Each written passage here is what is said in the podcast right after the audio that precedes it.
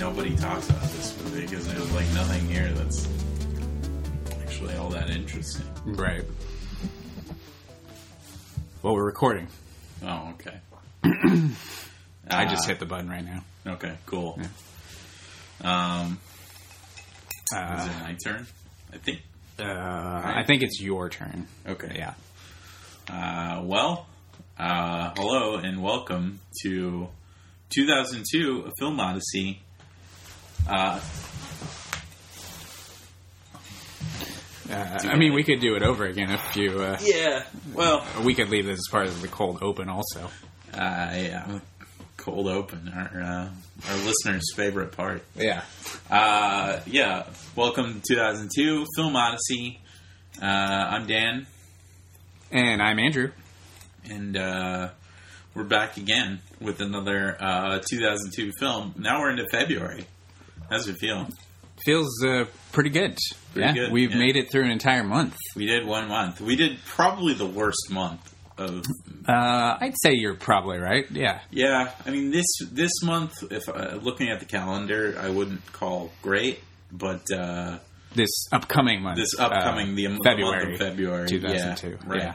Yeah, yeah, you know, we made it through January. We, you know, we've got Impostor in the rear view, Yeah. Uh, and uh, yeah. we can actually start looking at some new weeks of box office. I, I was like doing the research for the box office, and Yeah. I was like, oh, that movie was still number one, huh? yeah. Uh, 'Cause spoiler for- alert, it was Black Hawk Down. Yeah, because for several episodes we were stuck on January 25th, right? Yeah, Yeah. yeah, The last uh, the last day of the year was like five movies that we did. So Yeah. Uh, well, I was thinking. So this uh, this day that we're recording this episode is December 28th, yeah, uh, and this ep- oh December sorry 29th. December 29th, and this episode will air on or you know be available to listen to on January 3rd, correct? So this episode will be the first episode in uh, 2022, right. Yeah. which will be exactly 20 years since 2002. Ah, yeah, So we've Yeah. we've now caught up.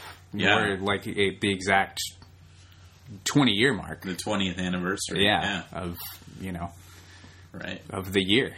Yeah, I mean Yeah. that's exciting times. Exciting Yeah. times we live in. Yeah, Uh, pretty interesting. twenty years. Twenty years out from uh, Impostor Uh-huh. Birthday Girl and Uh-huh. Walk to Remember. Yeah.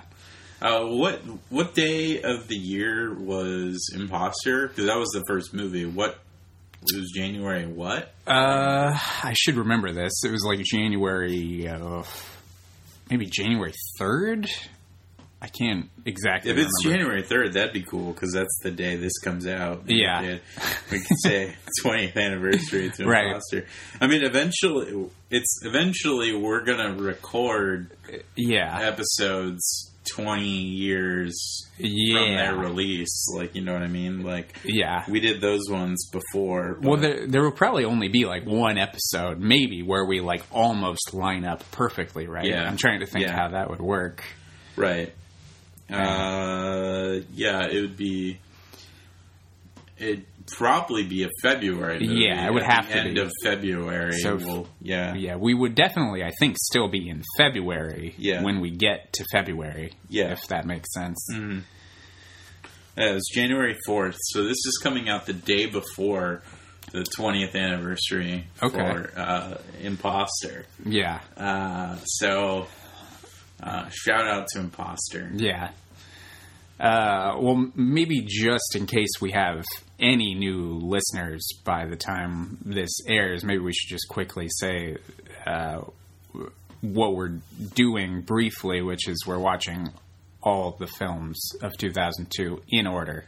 Yeah. I mean, it's possible somebody's tuning into this episode. Uh, sure. Someone someone followed the Instagram the other day that Oh. I did not know, and I don't think you know either. well, so, there you go. so um, apparently we are reaching uh, Oh. audiences. Yeah. Well, uh, maybe is this cool. this will be the first episode they listen to. Uh, it's Yeah. yeah. it's certainly possible, or maybe they're Yeah. just a diehard Jez Butterworth head. Yeah. Did you hashtag Jez Butterworth? I haven't posted about this movie Oh, okay. yet, but maybe I will. Got it. Hashtag, or maybe I'll see if he's got an account. Yeah. Tag him. Uh huh. Uh, yeah, this is this is our episode on Birthday Girl. Yeah. So we're watching all the movies of 2002 in their uh, original theatrical order. Mm-hmm. Um, we're doing some bonus episodes, like home video stuff along the way. Um, but yeah, we're we're now into February 2002, Mm-hmm. uh, and this is the first movie of that month, and it's Birthday Girl. Yeah. Uh, there were a few movies that came out this particular day. Th- this is February 1st, by the way. Yeah, way? February 1st, February 1st is the day that we're on. Uh, and should we say what the other movies are that came out that day? Yeah, Might that's well. fine. I mean, by the time people hear this, there'll be a calendar on our Instagram Yeah. and Twitter with all the upcoming episodes scheduled out. So, Mm-hmm. um, yeah, Slackers was also released that Mm-hmm. day.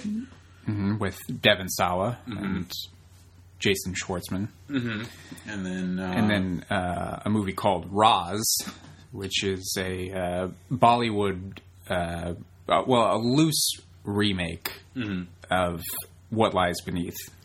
right, the yeah. Robert Zemeckis uh, thriller starring Michelle Pfeiffer and uh, Harrison, Harrison Ford. Ford. And so those are things we're going to talk about in coming episodes. But Right, yeah. Well, those those two will probably be on the same episode, yeah, right? our so our next proper episode. So two weeks from the time people hear this, that episode will be out. Mm-hmm. But in between then, on January 10th, we're going to do a bonus episode on 2021 movies. yeah, And we're going to do like a, a year end wrap up Yeah. on all the stuff we saw from last year uh, that we liked yeah, 2021 in review. and didn't like. Yeah. Yeah, exactly. Favorite and least favorite films. Yeah, we'll do favorite, least favorite. Maybe we'll do some awards in there. We'll Yeah. our best actor, best actress. Uh, maybe we'll just do the uh, the Academy, the classic Academy nominees or uh, Like categories. rather. Sound mixing. well, we don't have to get into all the technical ones. Uh, I mean, I would probably just give Dune all my technical awards just because that one was the the loudest. Right. Um, Uh, but uh, yeah, so that's what you can expect in upcoming episodes. Mm-hmm. Um, well, yeah, like you said, we're going to be talking about Birthday Girl. Uh, but before we talk about that movie, should we relax a little bit? Yeah, yeah. Uh, we've, we've got we've got a couple of adult beverages here. Yeah. We'll do a sip. I, we're loudly sl- sipping for the microphone. We don't Yeah. normally sip that loudly. At least I don't. Um, Stage sipping. yeah, exactly. Um, well, yeah. I mean, it's been a few weeks since we recorded. Yeah. Because the last time we talked about things that we saw was when we talked about uh, Walk to Remember, right? uh, That episode. Yeah, Yeah. So I guess I guess I've got quite a few things that I've watched since then. Um, well, we watched the entire. I watched the entire Beverly Hills Cop trilogy for our most recent episode before this. As did I. um, uh, also rewatched one of my favorite uh, 2000s movies, Miami Vice. Mm-hmm. Uh, we watched uh, Home Sweet Home Alone, uh, a Which- movie which we'll definitely talk about on the next episode Yeah. um, from 2021, the Disney Plus Home Alone sequel. Um, let's see. I saw some new stuff. I saw Nightmare Alley, the Guillermo del Toro movie, which I actually liked more than I expected. Not really a big Guillermo del Toro guy. Um, I don't know. And I, you- even even the beginning of this one was almost like Tim Burton-y to me in a way that I didn't really enjoy. But then it, I thought it got a lot more interesting uh, as it went along. I've never seen the original uh, Tyrone Power.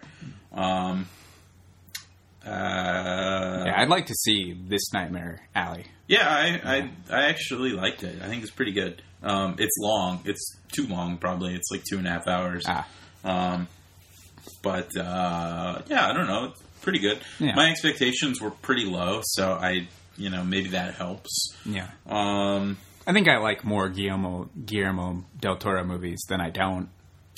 Yeah, yeah, Yeah. I mean, my my biggest problem with Nightmare Alley, honestly, I mean, I guess it was a little long. That would that'd be one problem. But um, my other problem is that like, like sometimes it looks really cool, and he goes for like the film noir, like sort of modern heightened film noir look. But then other times it looks very like digital and um, not great, like with like the the soft focus and stuff. Yeah. and it has a very like modern, like Netflixy look to it. I was gonna, I was gonna say like Netflix. Yeah, yeah, and I, don't- I don't know. I, I kind of wish he, I kind of wish it went a little grittier with the Yeah. the film noir style. Um, but uh, I don't know. It, it does look good at times, but then other times it just looks, yeah, you know, like you're watching a Hulu original or something. Right.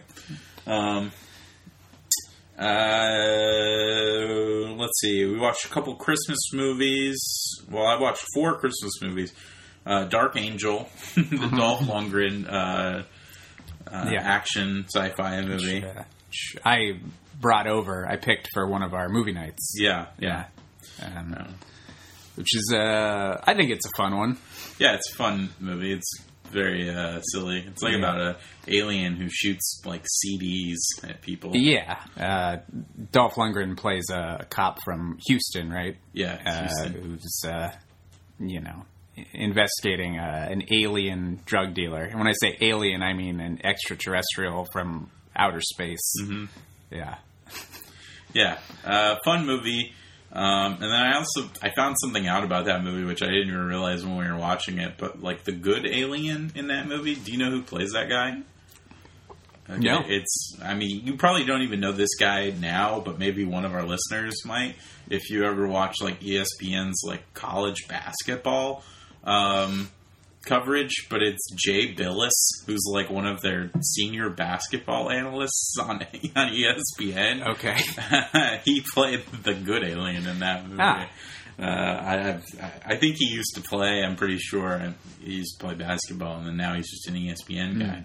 But um, I would have never guessed. yeah, I guess just because he's tall, Ah. he doesn't have to say a lot in that movie. I don't know. Yeah.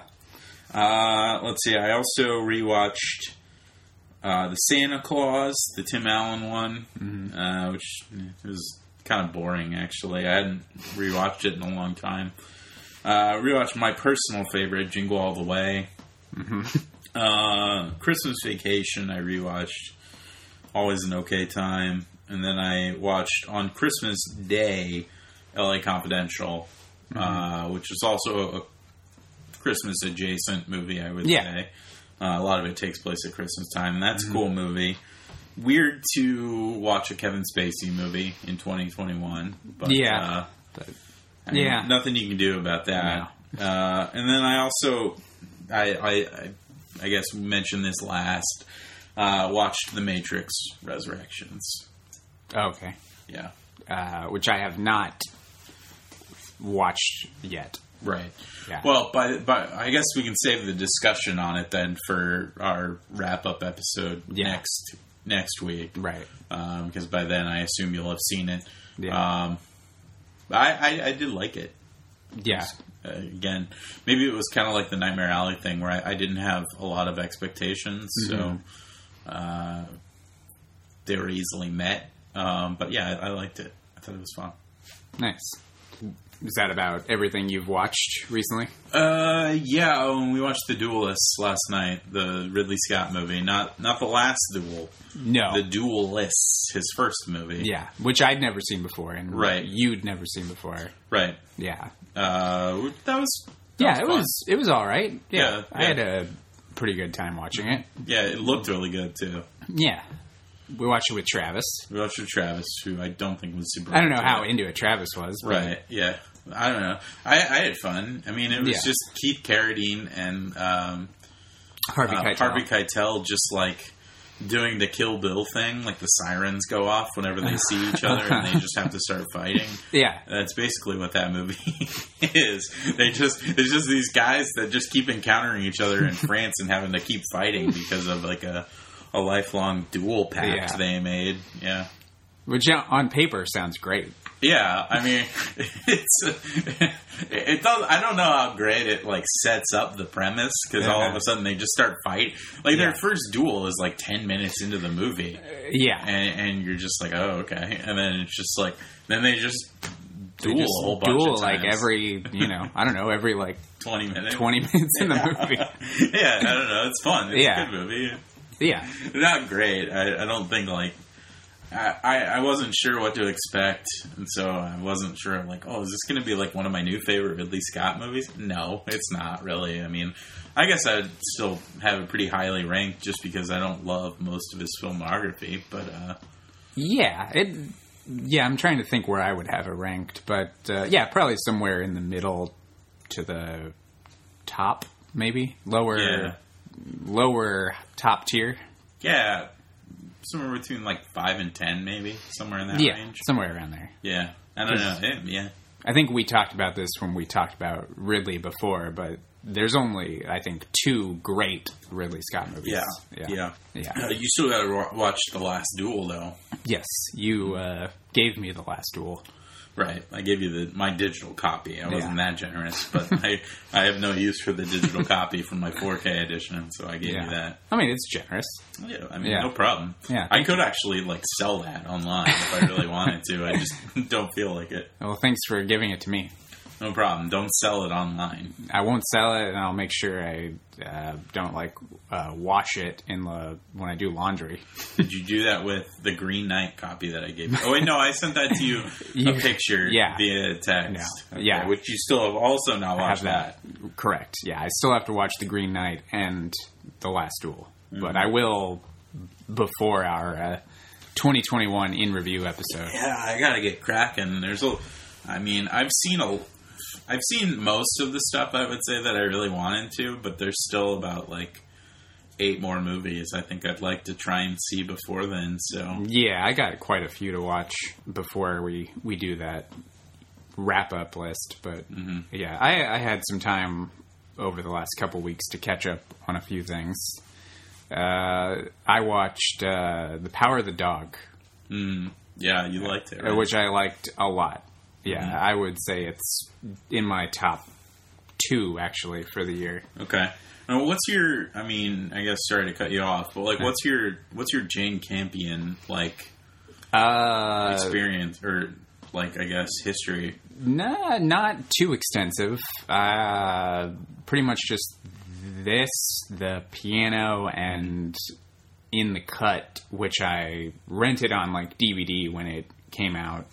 Yeah. Um, now, in the cut got really bad reviews when that came out, right? yeah, it got pretty bad reviews at the time. I think And it's since had like kind of a cult Yeah. following develop.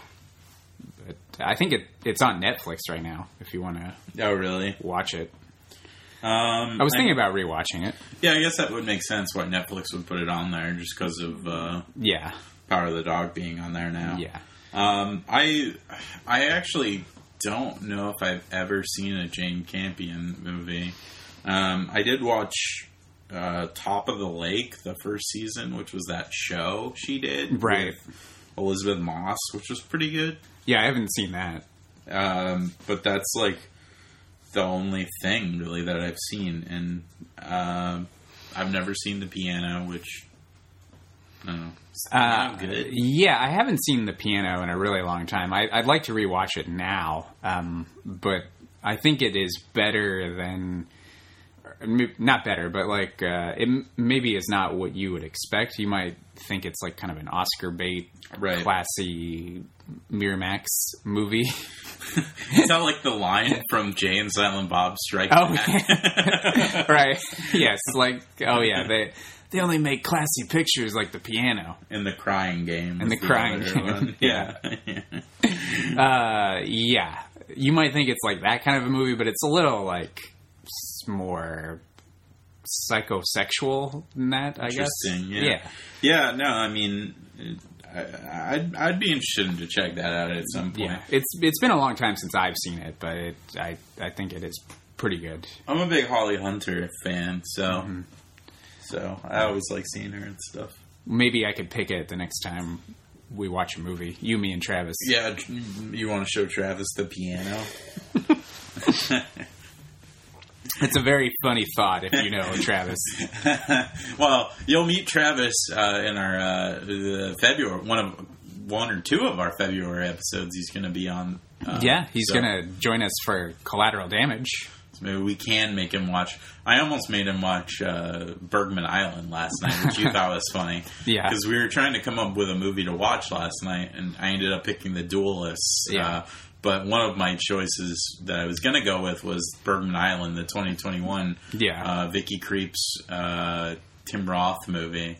Yeah. Uh, and Which I'd like to see. I haven't. yeah, seen it. yeah, we, you and I both want to see it. Yeah. I think Travis has no interest, or would have no interest if he knew what it was. I think it's not anywhere close to Travis's uh, radar. yeah, yeah, no, definitely not. Yeah. And that's that. I don't, I don't mean to like make it sound like I'm calling Travis Travis dumb or whatever. Just Travis ju- just doesn't like.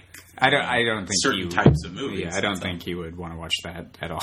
Yeah, yeah, and that's fine. That's fine. yeah, It's okay because like Travis hates like I guess we could say the new world. You we yeah. I so, mean, like I mean or, or not no, the new no. world. Uh, no, um, Tree of Life. Tree of Life. Yeah. Tree of Life's the one. I don't think he has a strong opinion about uh, the New World. No. Um, so like I think he grades everything on a Malick curve. Like if it reminds him at all of like the Tree of Life, he uh, he just checks out instantly. Like, Right. anything kind of like slow and uh, maybe like psychological. Although he does like the Thin Red Line. He does like the Thin Red Line, but he also likes war movies. Yeah, Um, yeah. Definitely not the Tree of Life. yeah. Uh, what else have you watched besides Power of the Dog? Yes, I watched uh, a movie called Censor the other night. Uh, British horror movie that takes place in the 80s about um, a, a censor, basically, a woman who. So it's you're telling me it's not just a clever name. exactly. uh, That's a Wayne's World joke. yeah. Um, kind of like during like the the video nasty period in the 80s in England, and it's about an, uh, a censor who watches movies and you know cuts out parts that have like explicit, violent content. It's kind of a psychological horror film. Her reality kind of starts to blend with some of the movies that she she starts watching, and she's got a kind of a mysterious past that is revealed over the course of the movie, and uh, I thought it was pretty good. I'd recommend it. Um, that I think is on Hulu right now. Then let's see what else I watched. You watched Lamb, right? I did watch Lamb, uh, which I enjoyed. I think for that one, my expectations were a little higher. I don't want to. All right, well, I'll say this: if you want to watch it, stop listening to what I'm about to say because there's a little bit of a spoiler here. But uh, the the lamb, the titular lamb, uh, didn't impress me much. Wow. The Wow. It's just a lamb, man. what do you want from it? Uh, I don't know if have you have you seen the trailer? I've seen the trailer, yeah. Uh, Uh, very funny uh, aside Yeah. is that they showed that trailer before Venom, uh, that's very the last Venom movie. Yeah. And uh, uh, you could audibly hear people in the audience being like, what the fuck was that? Basically. Yeah. Uh, afterwards. Uh, yeah, it, it was it was good. I, I dug the like the pace and the atmosphere. Um, Looks cool. it, like, it does look visually, cool, yeah. yes, but the the actual lamb itself, I had just some issues with.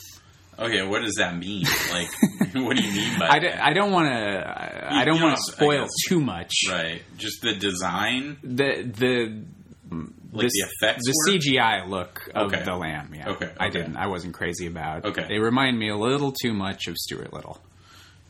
okay. Interesting. Well, that movie probably didn't have a huge budget. Right. Yeah, that would probably, yeah. Uh, that being said, uh, yeah, it was a nice little like atmospheric horror movie. it's a, okay, so is it actually a horror movie? It's a very slow burn, Okay. uh, A twenty four style horror Right, movie. Right. Yeah. Yeah. Uh, produced by uh, Béla Tarr, so it's very slow. Okay. Yeah, but yeah, I uh, I enjoyed it. I didn't love it, but it was I'd say it was good. Kind of a down year for A24 in a way, at least in terms of prestige. I feel like they've Hmm. they've really been. I mean, I guess the Green Knight. I love the Green Knight. Um, Yeah. you, which you still haven't watched. I have yet. to watch that. Um, but yeah, I feel like they've been really at the top, kind of of like critics lists and stuff. Of, they've always had a couple of contenders. Yeah, This year, I don't think people loved Lamb. I think people, a lot of people were kind of put off by it, um, which I, I, again, I have not seen yet. Um, uh, the Green Knight's really the only one. Uh, I don't know. Do they even have anything Mm-hmm. Uh, else? I'm trying to think what else they would have put out. Um, this was uh, more of a year for Neon, actually. Mm, yeah. Neon, did they do Titan? Uh, that I'm not the sure. U.S. distribution? I feel like they did, but maybe They might have, yeah. Um, oh, they did Macbeth, the tragedy of Macbeth. Uh, the Coen with like co, they like co-produced it or whatever with Apple. Uh, Oh, right. Which I haven't seen yet. Okay, they did Red Rocket and That's right, Rocket. uh, Come On, Come On, yeah. the Mike Mills movie. So I, I So guess they've had yeah, they a lot, have. yeah. They have. Uh, a lot of people liked the Joanna Hogg movie, The Souvenir Part Two. Yeah, I'd like to see that. I like the souvenir part one. Yeah, so and then they did Zola early in the earlier in the year. So they had some good stuff, just not Yeah, stuff that yeah. uh, we. I mean, I haven't seen most of those actually. Yeah, uh, the only one I've seen is uh, the Green Knight. So, Yeah, uh, but come on, come on! Probably by the next episode, I'll have seen that. I think I'll have seen Tragedy of Macbeth. Uh, so yeah, I guess I'll have seen a couple more. yeah. I'm gonna try and see Red Rocket sometime Hmm. this week. Yeah, Sean Baker's a weird dude. He's, I mean, he make. I I guess this is a minor tangent. He makes very like class class conscious movies, um, but he's also got some questionable uh, political opinions, which I found out recently. I don't know. He's like a big fan of like Tulsi Gabbard. I don't know if you know who that is, but I know. uh, she's like a Hawaiian uh, senator, uh, uh, or congressperson rather, former. uh, Oh, okay. yeah, she ran Yes. for president. Yeah. Uh, she's she's got some opinions. Um, she's also maybe a member of like a uh, a weird cult. I don't know. Uh, Mm-hmm. Uh, this, is, this is all this is all for a different different kind Yeah. of podcast. But yeah. Well, g- getting back to Sean Baker, I uh, I uh, I liked uh, the Florida Project. All right. yeah, yeah. I have not. Some people really love it. Yeah, I, I liked it. I didn't love it, but Mm-hmm. I liked it, and I have not seen Tangerine. hmm And I uh, like uh, some of his reviews on Letterboxd. hmm Some of them, yeah. Yeah, he doesn't. He, he doesn't actually rate movies all that often. He kind of just logs stuff mostly. Right. Yeah. I think he's one of those people that don't uh, review them. He just kind of he'll say something about them. Right. Yeah. Which, fine. But at the same time, I like knowing what people think of movies. Although I think maybe for a lot of like current movies, he doesn't do that maybe to piss off or Yeah, I mean, undermine any of his peers. You know, he's a filmmaker. He Yeah. knows how hard it is, I guess, to make a movie. Um, uh, oh, and I saw Pig. Oh yeah, yeah, yeah. I really like Pig. Yeah, I liked it quite a bit. It's, Uh, a, it's another really slow, yeah, slow burn, but it's very uh, kind of touching little movie. yeah, Uh, looked cool too. hmm I liked the like kind of cold grayness of it. yeah.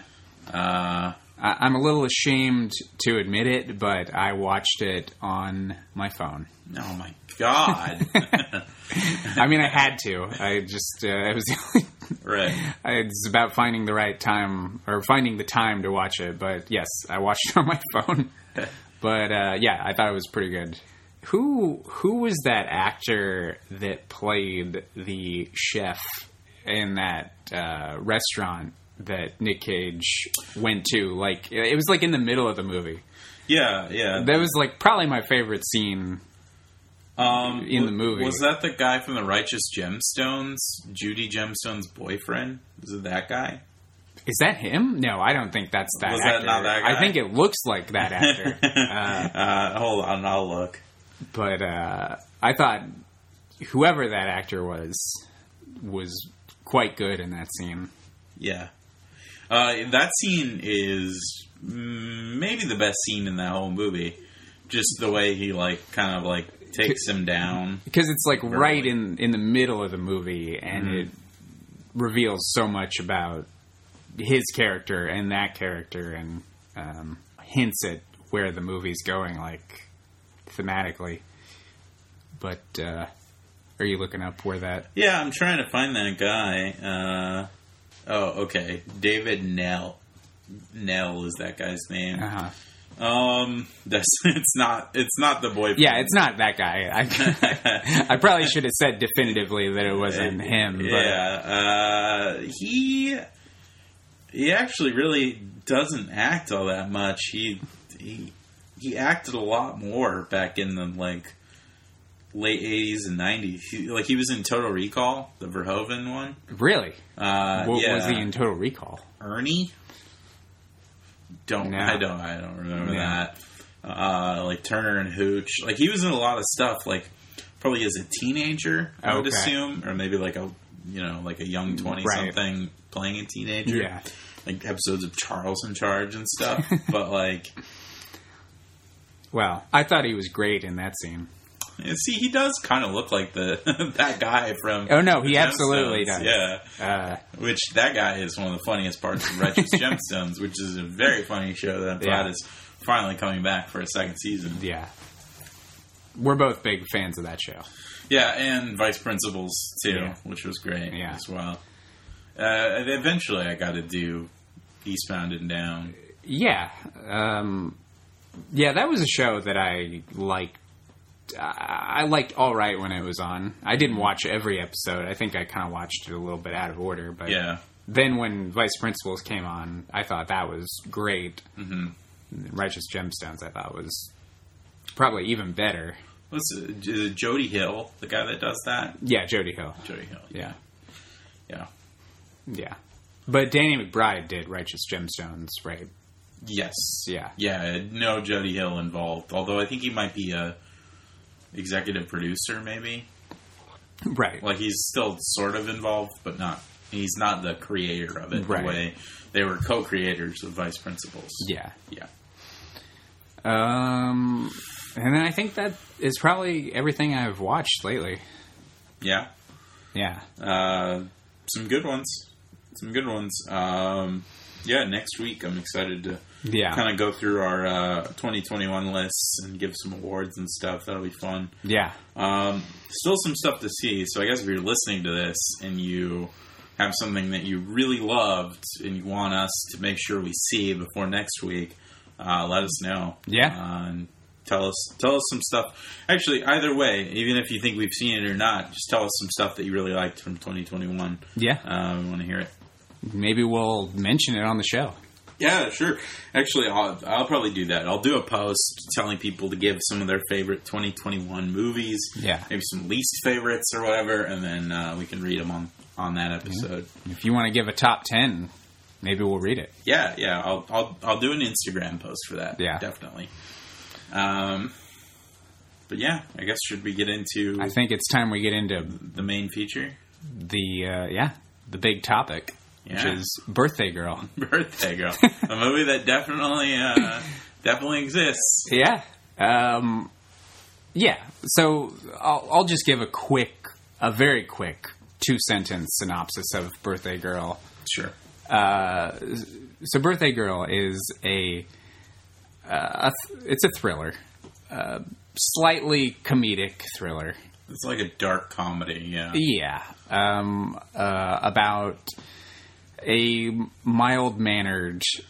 Of course, they're always the mild mannered guy. Yeah. Yes, it's about a, a mild mannered uh, bank employee uh, who uh, basically uh, gets himself a, a mail order bride, right? Yeah, he sends away for a, a Russian mail order bride. Yeah, a Russian mail order he bride. can't find love. Yeah. Uh, there's one like toss away line where he, he talks about how he can't meet English women or whatever. Yeah. I, I don't remember. It was a stupid line. Um, Uh, oh yes, he's a, an English an Englishman. Yeah. uh, Mhm. he lives in uh, St. Albans. yeah, that sounds right. Yeah. Yeah. Uh, played by Ben Chaplin. Yes, Ben Chaplin. is? it's funny. I looked him up while watching this, and I kept thinking, like, surely I've seen Ben Chaplin in stuff since this movie, and really no. Like the No. last movie I might have seen him in was like this. Honestly, he Yeah. has a credit in the New World because he was also in Thin Red yeah, Line. he's for sure in the Thin Red Line. Yeah. but I think he might have been cut from the New World. I think Yeah. he, he might have gotten Malick on that one. Yeah, he got he got the the Malick. that'll that'll happen, I guess. the funniest story of that um, I mean it's not funny it's actually sad but uh, Adrien Brody like brought his whole family to the premiere of Thin Red Oh Line no, because he thought he was under the impression that he was like the star of Yeah. that movie he was like the lead. yeah, Yeah. and then like all of his scenes were cut down. Like Yeah. he's he's barely in that movie. Like Right. like everyone's barely in that movie. All the people that are in that movie are only in it for like a, mi- a couple minutes. Um, but yeah, like he brought his entire family, and he's like barely in that movie at all uh, because Malick does that. He just shoots tons of stuff. Yeah. like when Christopher Plummer passed away, there were all those great stories about Plummer. Yeah, Uh, in the New World. yeah, Yeah, refusing to ever work with Terrence Malick again. yeah, And it's funny you watch because I love the New World. I think it might be my favorite Malick movie. But um, uh, you watch that movie and and Christopher Plummer's just giving this huge monologue in the background, like Yeah. very like classic Uh-huh. kind of Shakespearean, like Yeah. classically trained actor stuff. Uh-huh. And it's just like in the background, you kind of hear it muffled. It's Yeah. clearly not the point of the scene at all, Right. because there's like a there's like a, a narration above or yeah. over it. Yeah, Plummer, he's terrific in that movie. and uh, if you could tell, yeah, he gave uh, an interview about that, uh, like that very monologue. I think it was one of those Hollywood Reporter roundtable things, Uh-huh. and he was talking about that monologue and how it was like not used at all yeah. in the movie, and uh, yeah, he was like, "I'll never work with him again." uh, yeah, he was. He, I think he said like, "Yeah, I, uh, I told Terry Terrence Malick I'll never work with him again. You're so boring." Uh, Christopher Plummer was a, a legend. Yeah. R.I.P. yeah, R.I.P. Uh, but yeah, so I think Chaplin was Malick in the New World. I I guess he shot some stuff for it, but I don't.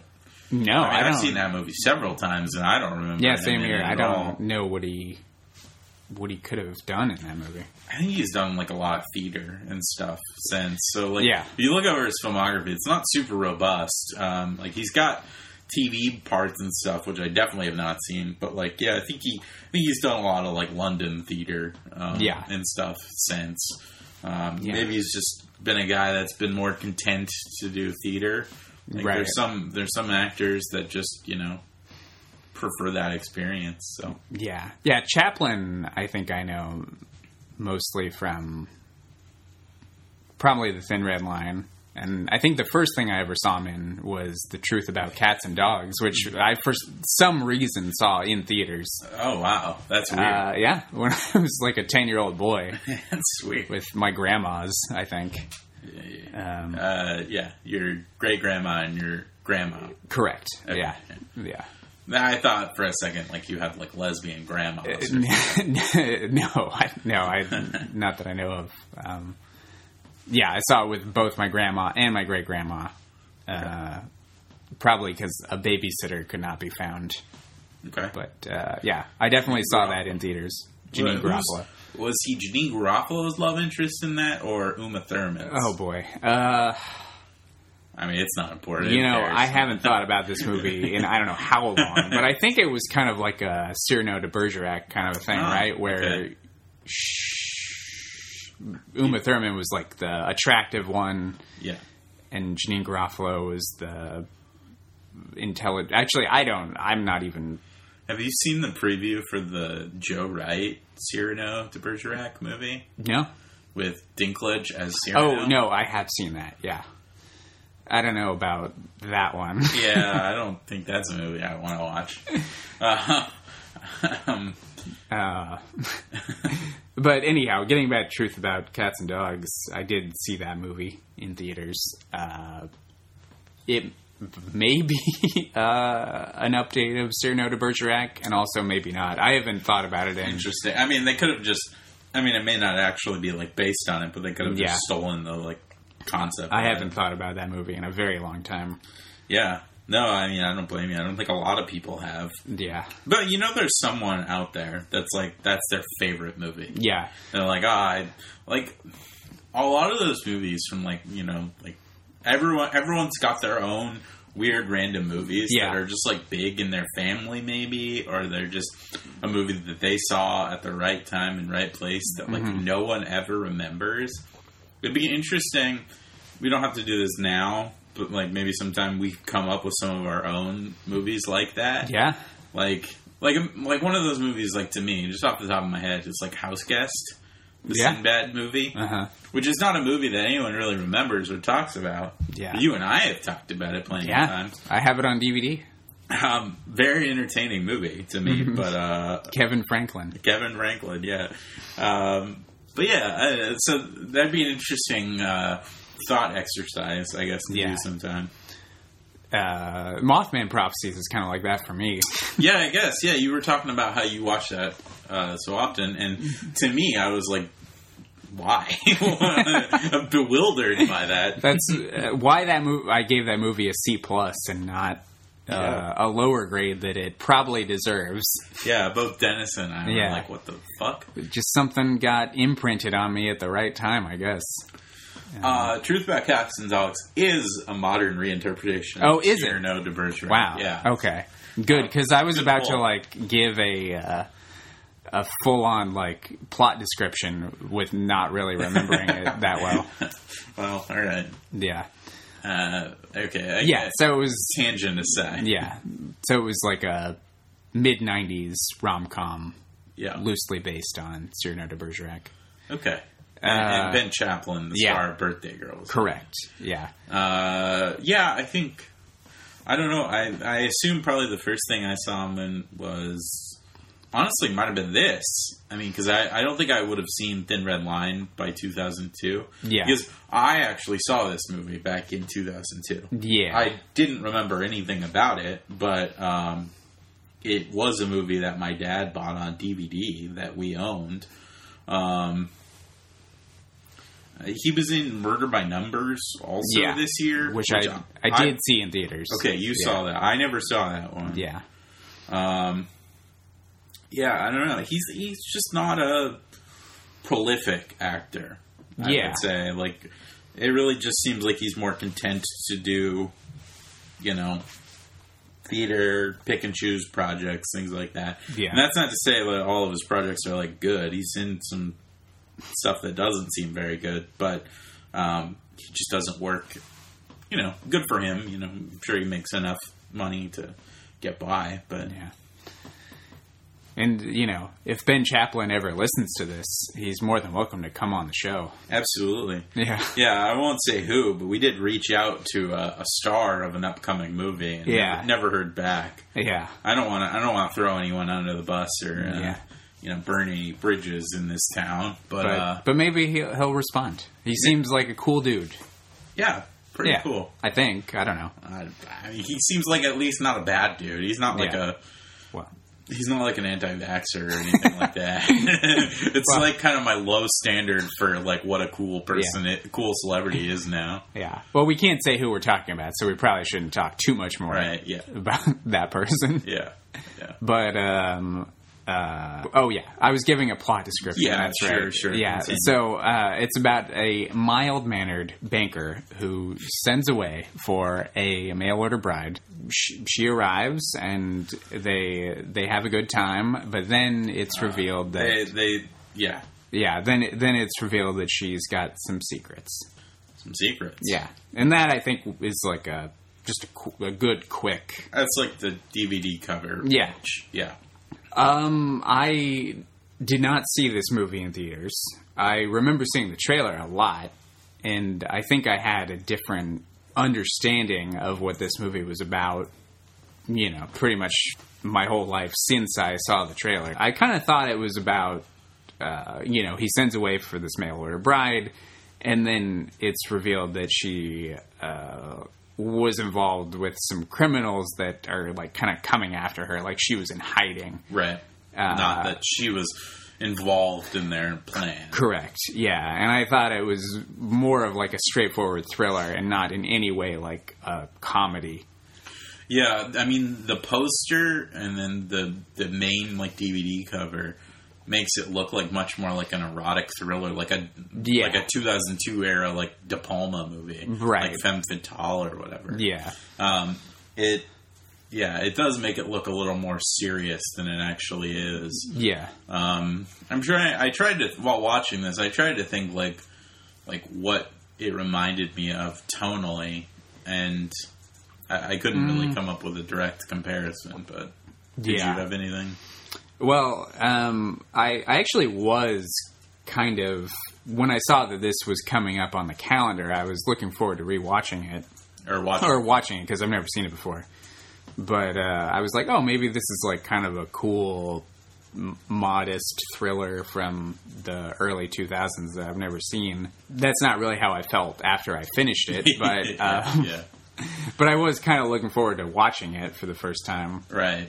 Uh, I mean, yeah, I mean, I saw it and I didn't remember anything about it. Like I couldn't tell you basically anything beyond the you know the two sentence pitch for it. Yeah, Um, yeah, and I also, I guess, was hoping that it would maybe be kind of this like sort of un, you know, uh, uncovered gem or whatever, you know, where you're like, oh, this movie's actually kind of kind of nice, kind of fun, yeah, and uh, you watch it, and it's just a very insubstantial movie. Like you just watch it, and you're just like, all right, I guess. yeah. like it's not terrible. It's not terrible, but it, it's also like not that much happens in the movie. No, like w- like I assume we'll go through the entire plot and Yeah. we'll be able to do it in probably like a, a third of the runtime of the movie. Yeah. yeah, Well, should we start with the plot then? Yeah, um, Yeah, let's or start at the beginning of the movie rather. Sure. Uh, Well, we didn't mention that the other star of the movie is Nicole Kidman, oh, right, yes, Nicole Kidman uh, is and that's that's the selling point. she's the movie. birthday girl. She's the birthday girl. Yeah, Yeah, I mean, that, she's the reason that anybody, spoiler alert, not many people did, um, would have gone to see this movie, though. yeah. Because- now, I mean, it, it's kind of a weird time in Nicole Kidman's career. I feel like uh, because this movie was shot in 1999. yeah, it was filmed at the same time Mission Impossible Two was mm-hmm. being filmed. because she was living in Australia. So a lot of this movie was filmed in Australia. Yeah, because at the uh, time she was married to Tom Cruise, and Right. he was filming MI2 in Sydney, and I mm-hmm. think they filmed some of this movie in Sydney to mm-hmm. accommodate her schedule. And then she eventually not left the production, but had to pause the production of this movie to go film Moulin Rouge. Oh, okay. Um, so Moulin Rouge, which I think is kind of like a turning point in in Nicole Kidman's career, um, because I think leading up to Moulin Rouge, I think you could honestly kind of say that she was most famous for being in a relationship with Tom Cruise. Yeah, I guess so. I mean, I, I, I think I think a lot of people would think of them as being Yeah. linked, and then and then Moulin Rouge kind of comes out. That's pretty close to after their split, right? Like that's right around then. Um. Yeah.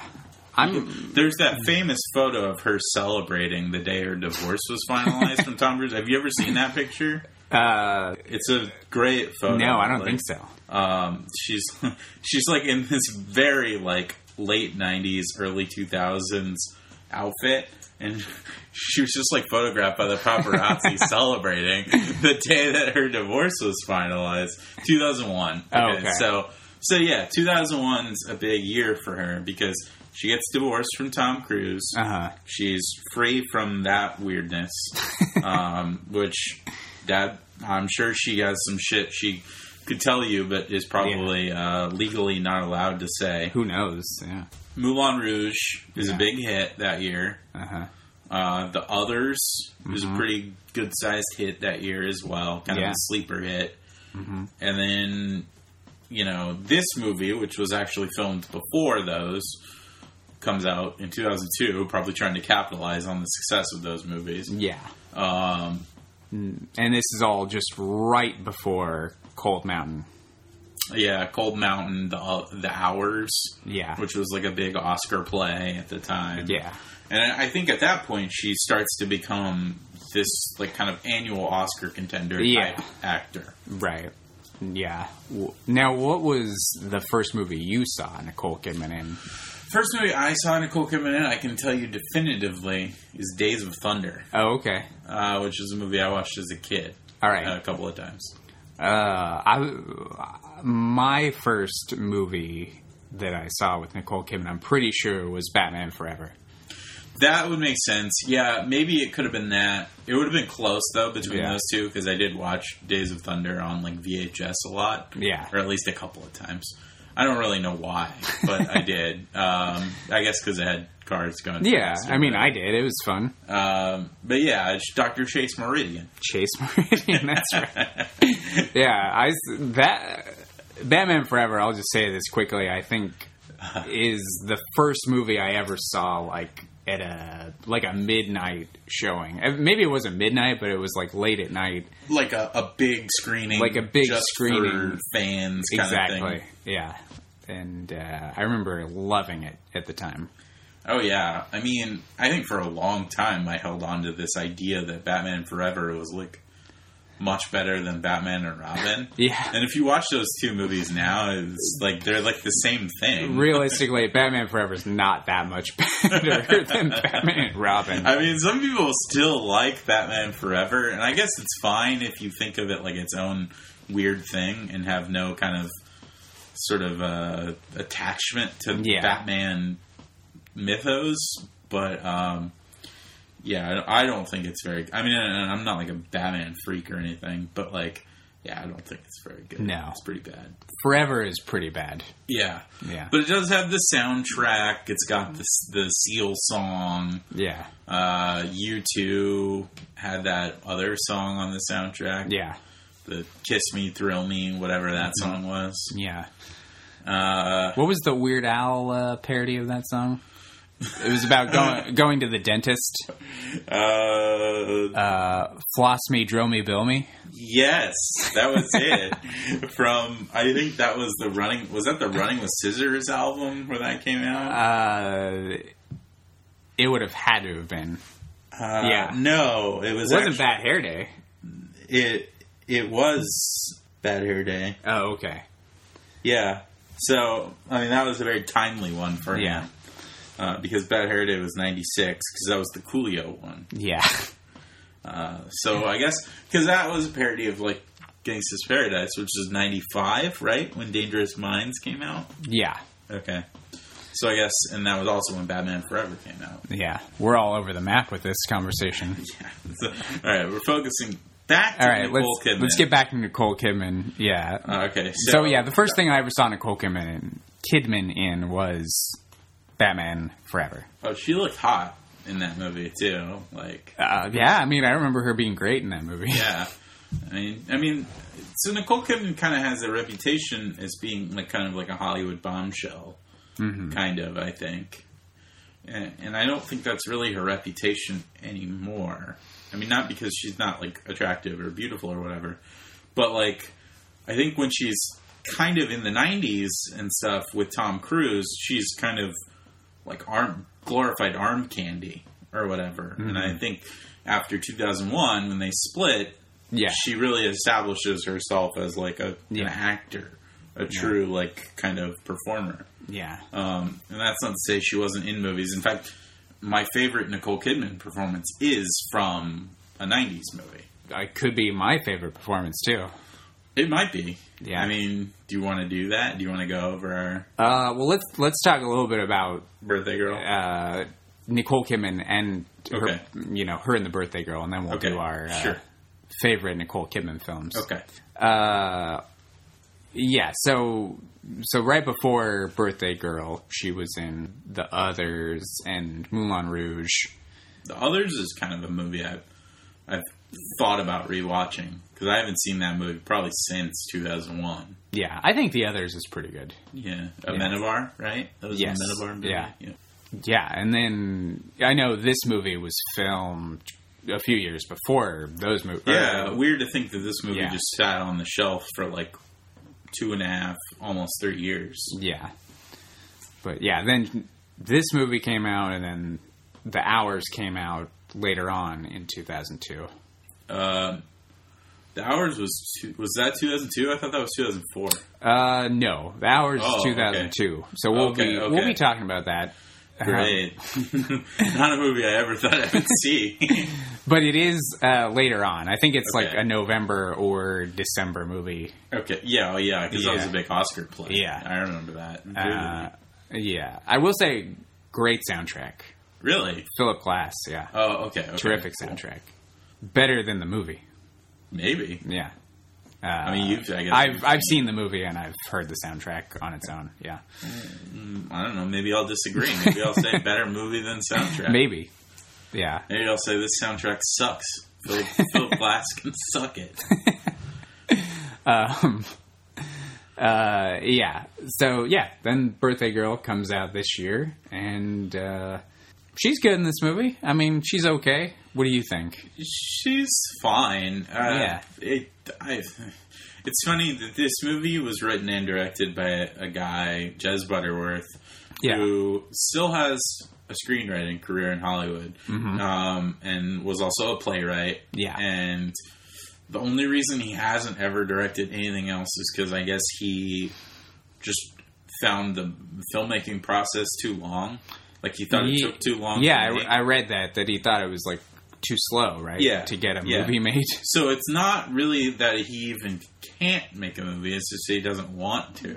Right. Um, and yeah, for for like a writer, like this movie was made by a, a you know, Yeah. I guess someone with you know an established writing career. Yeah, He's most um, well known as a playwright. Yeah, Yeah. uh, I thought that her character was like pretty like I don't know one note. Like I mean, she Yeah. she's deceiving him, and then you find out the truth, and she's like, "Oh yeah, I." I'm actually Sophia, and Yeah. uh, but then but you don't like learn anything really new about her. Yeah. Like at that point, she's Yeah. just like, "Oh, I'm actually named Sophia, and I Right. was running a scam." Yeah. But you don't like. There's no depth to that character, that, or there, there's no new depth Yeah. to be uncovered. Really, Yeah, it's a weird thing about this movie. Like, I didn't really think that anything was like bad. Really, I just thought that m- maybe each section of this movie could have been like a little more complex. mm-hmm. Because it's like it. Nothing is ever like I think as funny as it should be, or suspenseful as it should be, or yeah, which is sometimes kind of I think the the downside to the genre mashup kind of thing Yeah. that this movie's trying to do. Right. Uh, and also, uh, it's uh, it's raining right now. Should we say that? Yeah, I if guess. you hear pitter patter outside, uh, it's it's raining kind of hard out. Yeah, it's it's gonna be in the, the audio. Yeah. There's nothing we can really do about it. So Yeah, uh, if, that, if that's what you hear, that's what you hear. but it's you know it's putting you in the it's putting you in the shed atmosphere. Yeah. you know what it's like to record. we're recording this in a shed, Yeah, yeah, outdoor office. yeah. Okay, okay. Sorry. Yeah, I think that's my problem with this movie is that it uh, it's not quite enough. Yeah, it's not as substantial as I think it would like to be. So where are where are we with the plot? Um, okay, well, we didn't really get going. We just did this wanted to mention that Nicole Kidman was in this, and after Yeah. we did the synopsis, yeah. So yeah, he he applies for a mail order bride, Yeah, and then he goes to the airport to pick her up, right. and it's Nicole Kidman. But like, what I don't get, like, he seems surprised to see her. Mm-hmm. Did he not know who to expect? Because, like, I mean, I've Uh. watched enough of like 90 Day Fiance or whatever, and like they actually like have conversations and Yeah. stuff prior, and it's almost like a it's like a dating service, like where Yeah. you match with someone or whatever. Yeah, Um, but they made it sound like he was just assigned her. Well, I mean, I get it. Guess it's because it's a scam. yeah. I mean, I assumed he just like read a description about her, right? okay, Yeah. Uh, Yeah. Maybe he was surprised that she was like attractive. right? Yeah, he does. He does seem to be to be like a little Yeah. caught off guard by Yeah. the fact that she's Nicole Kidman. Right. Yeah. Um, I mean, and also like the kind of primalcy of the internet in this movie makes a little more sense when you realize it was actually made in 1999 Yeah. instead of 2002. Right. Uh, yeah. So Nicole Kidman shows up, and uh, they uh, he, he's he's driving her home uh, from the airport, right? Driving her back to his house, and then he realizes that she doesn't speak English, Yeah. yeah. or so he thinks. Or so he thinks. Yeah. Yeah, and she also pukes on the side of the road, Oh, right. Yeah. which also eventually comes back yeah. Exactly. uh, into the plot. Um, yeah, and so he finds out she doesn't speak English. Mm-hmm. Um, uh, so when they get home, he immediately calls the dating service Yeah. because he's like, "Oh, this isn't going to work." Like, Yeah. she doesn't speak English. Yeah, Yeah. Uh, but then they um, they start to have some intimate moments, right? she. Uh, you have to say it like that. well, I mean, uh, I I don't even mean like they they like have sex, like they uh, like they have dinner together. Well, I thought the first thing they did is she like jacks him off, right? Does that happen Uh, right then? Uh, Uh, yeah. I watched this like, like, the very first night, she like jacks him off. yes, that's right. Uh, Yeah. And then they have sex like the next day, like after he, um, she catches him like snooping through her belongings. Yeah, that's right. I, I I didn't watch this super recently. I watched this like eight days ago. Yeah, I, I just rewatched it a couple of days ago. And, Yeah. And even though I'm saying rewatched it, it effectively is a new viewing to me because I didn't remember any of this stuff. Uh, yeah, and then then how soon after when she comes to his house does she like kind of find his stash of pornography?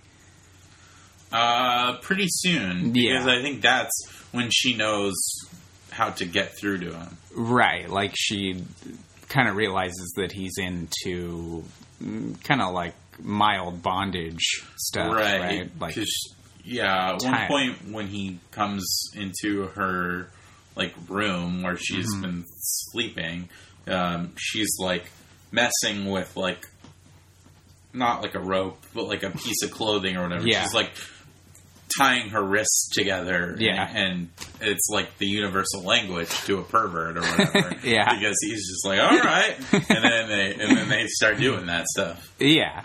So uh, yeah, he she starts to kind of cater to his the fetishes. Yeah. and uh, he's like, "Wow, she's pretty adventurous." Yeah, yeah. yeah. Well, and then and then there's there's a couple little montages of them like Some walking around England. Like Yeah. you you can see like oh they're starting to like not fall in love, but like they're they're starting to make it work or whatever Yeah. because because she like will do what he wants Yeah. sexually. That's the the thing. yeah. Uh, and I will say those montages are odd. yeah, yeah. Very like weird music choices. the music's really bad in this. like movie. it's somewhere between like like royalty free like travel ad music or like uh '70s German porn music. Yeah. Well, what I will say Uh-huh. um, before I don't want to get ahead of myself because this is usually like a box office segment. Yeah. This movie had an estimated budget of thirteen million dollars, Okay.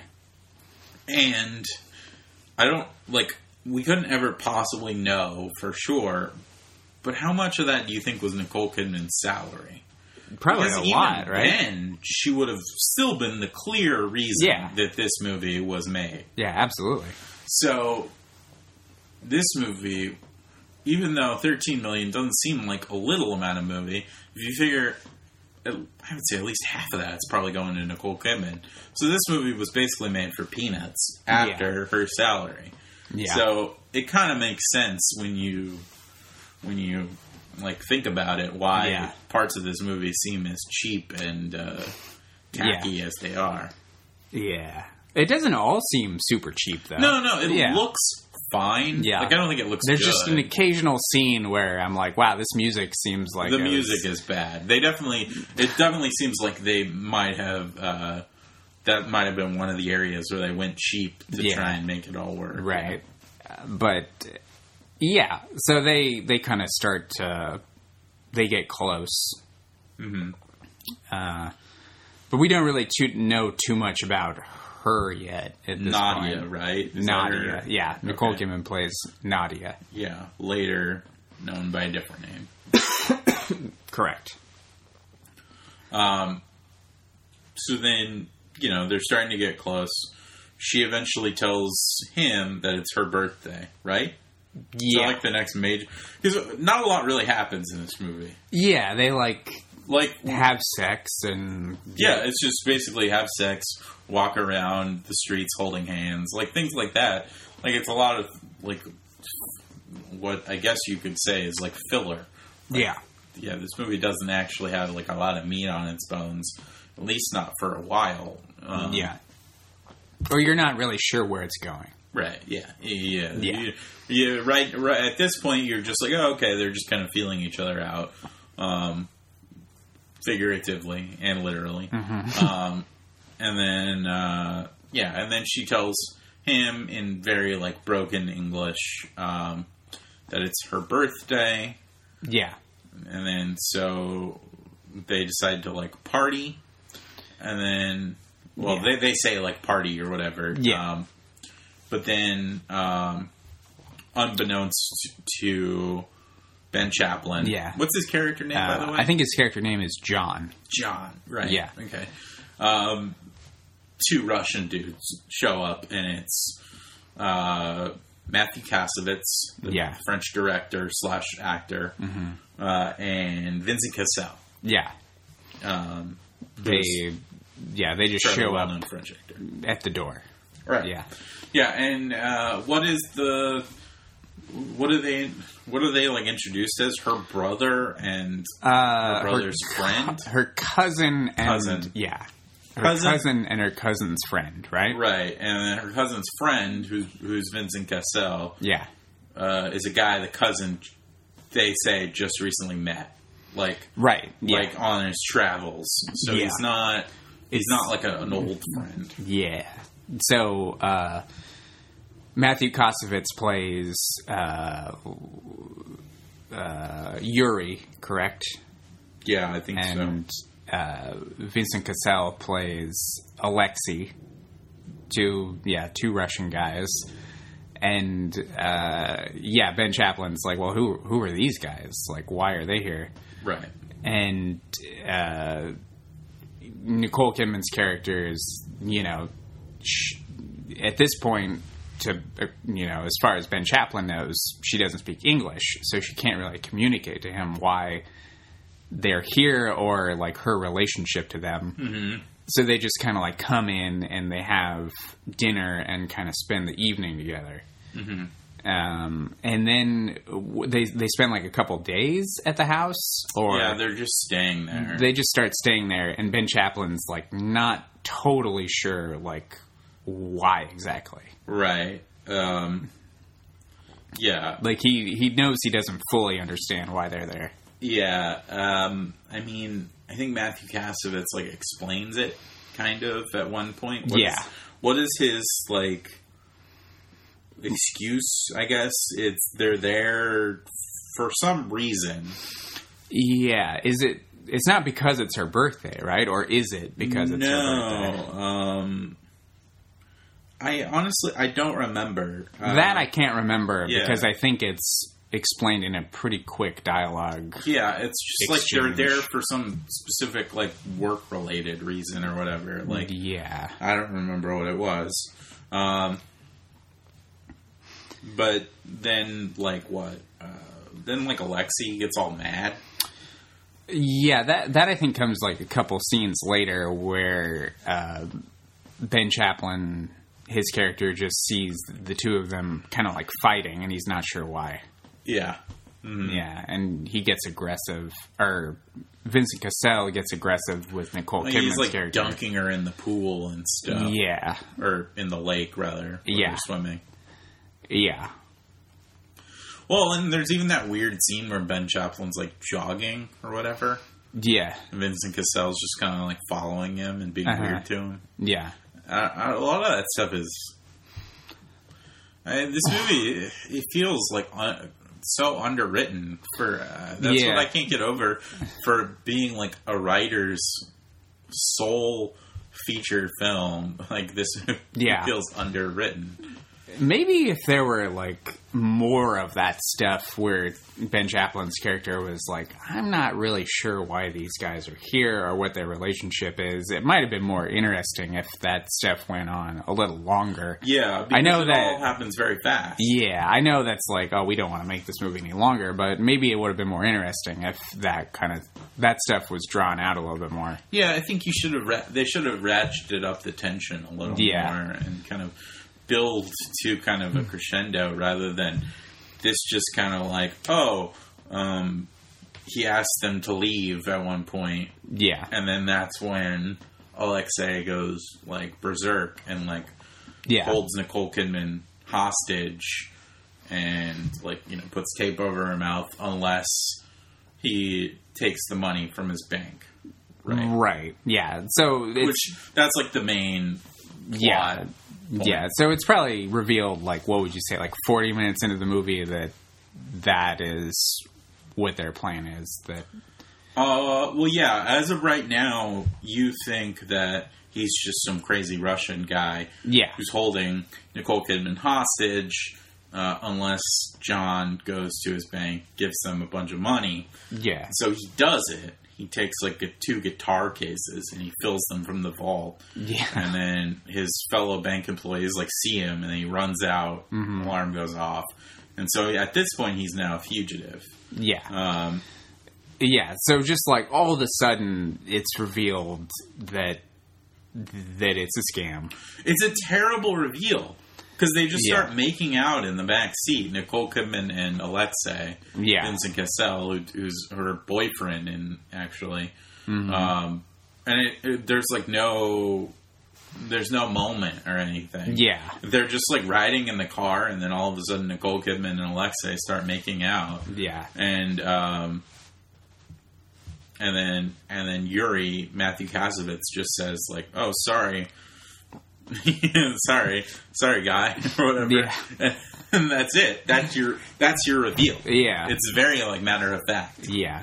So then, like, just all of a sudden, it's revealed that it, you know, it's been a scam this whole time, and uh, they they were just planning this whole thing out where they were going to force Ben Chaplin's character to, uh, you know, rob the bank that he works for, and you know, pay them a large sum of money.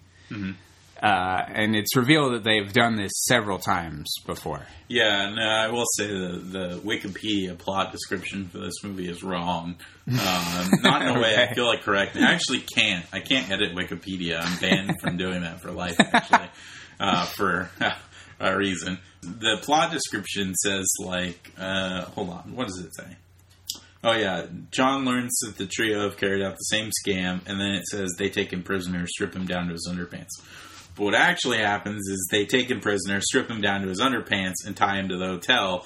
And then when he's tied to the hotel, or when he's tied to the toilet in the hotel, that's when they tell him and they show him Polaroids of the other Mm-hmm. Yeah. guys that they Yeah. filmed this to. That's when you reveal. That's all it is. It's Yeah. just slightly out of order in the Got it. Wikipedia plot. I I just remember watching this movie the other day and being like, hey, actually, you know, that's wrong. Uh, but not in a way I care about. yeah. So they yeah they trick John into stealing money from the bank that he works for to give to them, and then they kidnap him, tie him to a toilet, and then they there's like an exposition exposition dump where they're like, oh yeah, we've done this before. We and they show them the Polaroids. yeah. That scene I thought was kind of funny where they show them the Polaroids, Yeah. and it's like Here's Germany. Yeah. Yeah. and uh, it's like then like him and Vincent Cassel like posing with their marks. Yeah, yeah. Um, yeah. And so in the other room, because that's Matthew Kassovitz explaining that to Yeah, to um, to Ben, Ben Chaplin. Chaplin's character. and then so Nicole Kidman, uh, whose real name uh, we don't know yet. She hasn't said it. She Yeah. tells she tells um, Ben Chaplin, I think, a couple scenes later, but it's Sophia Yeah, um, not Nadia. Um, Right. And she is what? Like Matthew Kassovitz comes out of the bathroom. He's like, "I'm going to the arcade." to play Gran Turismo. Yeah, which, which- I thought was quite funny. It's it's funny because there's one reason why they had him say that, and we see that happen later. It comes up again, and it's the only reason why we were given that detail, and also to get him out of the scene so we Sure. could have Nicole Kidman and uh, uh, Vincent Cassel talk to each other. But yeah, it, it's such a stupid detail, and later it comes back up shockingly. like, but um, I think that was one of the things that made me laugh when he was just like, "Oh, I'm going to the arcade because they have Gran Turismo." Yeah, yeah, yeah. I mean, I, I will say at the, at that time, Gran Turismo was a pretty big deal. yeah, late '90s Yeah. for sure. I was a big fan. Were you? Uh, Yeah, I mean, I would play it at my local Straw Hat. okay. Okay. Well, I have the PlayStation version at home. But Yeah. My stepdad had a one of those steering wheels. Oh, nice. Yeah, he was very into it. Um, yeah, so he leaves. He goes to the arcade to play Gran Turismo, and then uh, Nicole Kidman and Vince Cassel like start to like make out and like get romantic. Yeah, whatever. it's it's like kind of one of those sort of. Uh, it's like kind of like they're about to have sex, but also kind of like they're about to fight. yeah, Yeah, This- so this movie, this movie's real aggressive with the like women hitting. yeah, it get into the second like from this point forward there's a lot of it and including ben chaplin has some stuff that i think is weird Yeah. um, now granted he's a guy that's been wronged or whatever but it's a uh, we'll get to it there's another scene that i want to talk about the diner scene that i think is a weird scene yeah, um, but yeah, so they're like having that really well, intense, like sex or whatever, Yeah, like- and half half fight, half sexual encounter. and then she like shows him that sweater that she knitted, which. Uh, earlier in the movie, she was knitting a sweater. It's not really relevant until now when she gives it to him. Although Ben Yeah. Chaplin did try it on before he Right. knew about the scam and all that Yeah. stuff. Um, Yeah, and then she tells Vince Cassel that she's pregnant. right. and she's been throwing up for weeks, which is why she threw up Mm-hmm. like, on the car ride from the airport. Yeah, And um, it's so it's so it's his, it's his baby, Mm-hmm. and um, he doesn't react well. Yeah. you could say yeah, he goes into the bathroom wearing the sweater, so where which is where John is currently tied to the toilet, right. Uh, which didn't they need that toilet? Like, did none of them piss while they were in that hotel? I guess not. or poop or anything? All right. Um, or maybe Ben Chaplin just had to watch them go to the like, bathroom. he was sitting on the toilet, wasn't he? oh, that's right. He was tied, Yeah, he was like, sitting on the toilet. yeah, yeah. Right. So like, Yeah. they just pee into the shower, maybe. yeah. anyway, so he, he just goes in there and he's just kind of like looking in the mirror, and then, Yeah. like you can clear like tell he's like formulating like what what am I gonna do about this because he's Yeah. not happy that she she's pregnant. Right. Like, what are we gonna do with the baby? And then what? The next scene is them gone, right? Yeah. Matthew Kassovitz and Yeah. uh, Vincent Cassel. Yeah. It just it goes pretty quick. Like it's Yeah, this movie it blows through its actual meaningful plot points. yeah, because all that stuff you just like you know paraphrased is kind of interesting. Like you know, because Vincent Cassel's character is obviously like a little jealous of uh, Nicole Kidman's relationship with Ben Chaplin. because he sees the like bruises and stuff on her arms from their like They're kinky. I- I feel like that all, if you took it a little bit slower, could be a little more interesting. yeah the movie lingers on the wrong stuff Yeah, it is how i would it, it, lingers through the wrong stuff and speeds through. yeah yeah all, all the interesting stuff is what it blows through Yeah. So the next scene is that the two criminals are gone. yeah they're gone i don't really remember how john ben chaplin frees himself from that toilet he just kind of like shimmies out of the ropes Yeah, he just kind of jiggles himself free, right? yeah Yeah. um i don't know how or why he decided to do that at that moment but they're gone or maybe Yeah. he started doing it because he heard them leave i assume. Yeah. which um Yeah, he thought they might be gone, so he, yeah, he frees himself. he puts his like clothes back on, his shirt Yeah. back on, and he sees uh, Nicole Kidman Yeah. still there, tape over her mouth, like tied to the like the heater, Mm-hmm. right? Yeah, she's also been left behind. So that that was that was Vincent Cassel's plan to just abandon her Yeah, uh, with with his baby. right. Yeah. So then what he like. He kind of like slaps her around a little bit in this scene. Yeah, because he's yeah he's mad that you know He was scammed. he was scammed and he has been basically forced to rob his employers. Mm-hmm. Yeah, Which don't get me wrong, obviously he has a right to be mad about that, but this movie is just so weirdly like aggressive about that stuff. Like because the next scene, I think it might be the next scene, maybe there's something else in between it, but they go to a diner, which is where she kind of explains the scam yeah. She and stuff. yeah, her real name's Sophia. the next scene she they go to a diner uh, and yeah she explains that they have this scam that they've been doing for kind of a while right like they've scammed a few people yeah. a few marks Well, and at one point, like, okay, she orders coffee. John doesn't say anything to the waitress because he's like mad. yeah And then she, Nicole Kidman just orders for him, just says he'll have coffee also. yeah And then the waitress walks away, and he starts to like go to her in the middle of this diner, right and and they like have a little scrap, like where like they're like holding each other's wrists or whatever, trying Yeah. to prevent from like contact, right and so they're just kind of like they're kind of like just scrapping a little bit, and then the waitress comes over with the coffee, and then they stop.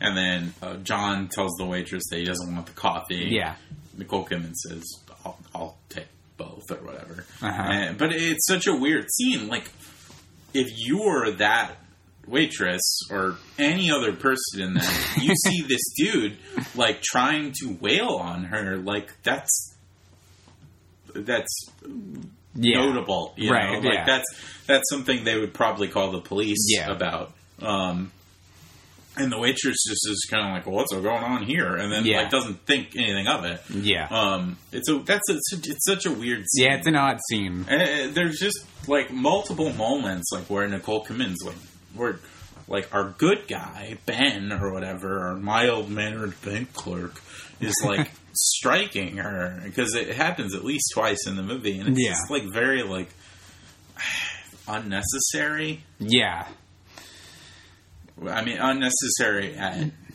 like best, and obviously bad at worst. Like, Yeah, and unnecessary, and it also doesn't make sense. yeah, Like, yeah. Why? I mean, yeah, it's out of character. yeah, out of character. and and I guess like what they could be trying to say is like, oh, this this has kind of awakened something inside him. Yeah. But do we really want our main character and our ostensible pr- protagonist like to be like all of a sudden Yeah. comfortable hitting women? right. You know? Yeah. I mean, maybe if. I don't know. I mean, maybe this movie might have been better if it had just kind of focused in on one of its smaller uh, sections, I guess. Like, if we kind of got to know Ben Chaplin a little bit more, like if it was more about him and his relationship with uh, Nicole Kidman because yeah, a lot of the the character moments don't make a whole lot of sense, like this one. Yeah, exactly. Yeah, So, what is the plan at this point? Like after he, oh yeah, he goes to take her. He asks the waitress where the nearest police uh, station. police is. station is, Yeah, and he takes her there. yeah, Uh, and then they go to the police station. They're waiting to talk to someone about Yeah. the crime. yeah, She like, I, I have to go to the bathroom, and then at this point, he like grabs her wrist too. Yeah. Mm-hmm. Uh, this is all part of the stuff where it's just like this is weird every Yeah. time he does that. I, I know that like that like in a way he's like kidnapped her, but it's just odd for our you know protagonist to be doing that. Stuff. yeah, But um, they go upstairs to the bathroom, and then what? He sees her like throwing up because she's pregnant, yeah. and that's when he decides not to turn her in. Yes, where he kind of has a a change of heart because he kind of still has feelings for her. Right. Yeah, so they leave the the diner and then they go to the police station. And that's where he decides not to turn her in. Mm-hmm. Yeah, I mean, at this point, like they go to the airport after that, right? uh, yeah. Yeah, because So he, they go to the airport twice in the last. he goes to the airport to just like drop her off. Right. Um, but then he sees that she's kidnapped by Alexei at the Yeah. airport, right? Correct. Um, and this is one of those things where I, I kind of like noted while I was watching this. I was like, oh yeah, it makes sense that they filmed this in 1999 because they're just maneuvering around the airport so easily for, Right. for what you suppose is late 2001 or 2002. Yeah. Uh, and they're just freely walking around the place, which Yeah. is even in Great Britain not something you could have done uh, in 2002. Right. Um, so then he runs after the car, after the cab that takes Alexei, or maybe it's not a cab, but like the, they drive away in a car. Right. After Alexei gets Nicole Kidman, they drive away in a car, and John runs after them and keeps miraculous pace with this car, Right. and tracks it down Yeah. to what, like a hotel. Yeah. Yeah. So uh, John, he, yeah, Alexei, Alexei, I guess, changed his mind about the baby. Is the thing. right. Like, he, That's the reason he comes back. Yeah, her. he's like, well, maybe we should work this out. yeah. Yeah. Uh, and how does he know that they're at the airport again? Don't know. Yeah, I don't- because of her ticket. Probably. I think she had a ticket. Oh, right, because they planned it out. They would have had a ticket. Yeah, yeah. Sure. Okay. Yeah. Okay. Um, So he intercepts. He comes in at the airport, kidnaps her, and takes her to uh, a hotel. And John, like you said, keeps miraculous pace and follows he's- follows them to the hotel. yeah, And he gets uh, a gun somewhere too. Uh, ye- no, he doesn't have a gun. He has her cigarette lighter, correct? Oh, right. That looks like Yeah, a that looks like a gun. Yeah, Yeah. okay, that's what it is. Yeah. And then Yuri is also with them hmm because that was all part of the original plan. I'm assuming. Yeah, Yeah. yeah. Uh, Yuri, who after he kind of like fights Vincent Cassel is playing Gran Turismo. And they're able to like sneak past him because Yeah. he's in the middle of a Gran Turismo race. Correct. So that's the reason why they established that he liked Yeah. going to the arcade to play Gran Turismo is so that they didn't have to explain how they got past both of them before. Yes. Yeah. That's my favorite thing about this movie is how much Gran Turismo is used as a plot device. yeah, yeah, very of its time. Yeah, Yeah, so this is an okay scene, right? Where Ben Chaplin uh, follows them to the hotel and is kind of sneaking around outside the window and is peeking in with the binoculars that belong to Nicole Kidman's character. right. She gives him the binoculars at the airport before they say uh, au revoir. Yeah. and um, yeah, uh, that's that's what he's using then to look into the thing. Yeah. So it's got it's got binocular cam, which is kind of funny. Right. So he's observing their interaction with each other, and at this point, Vincent Cassel has no idea that Ben Chaplin is in the picture at all, right? Like he doesn't know that he's following them, Right. uh, but he does figure it out when the uh, what is it like the hotel clerk comes to the door.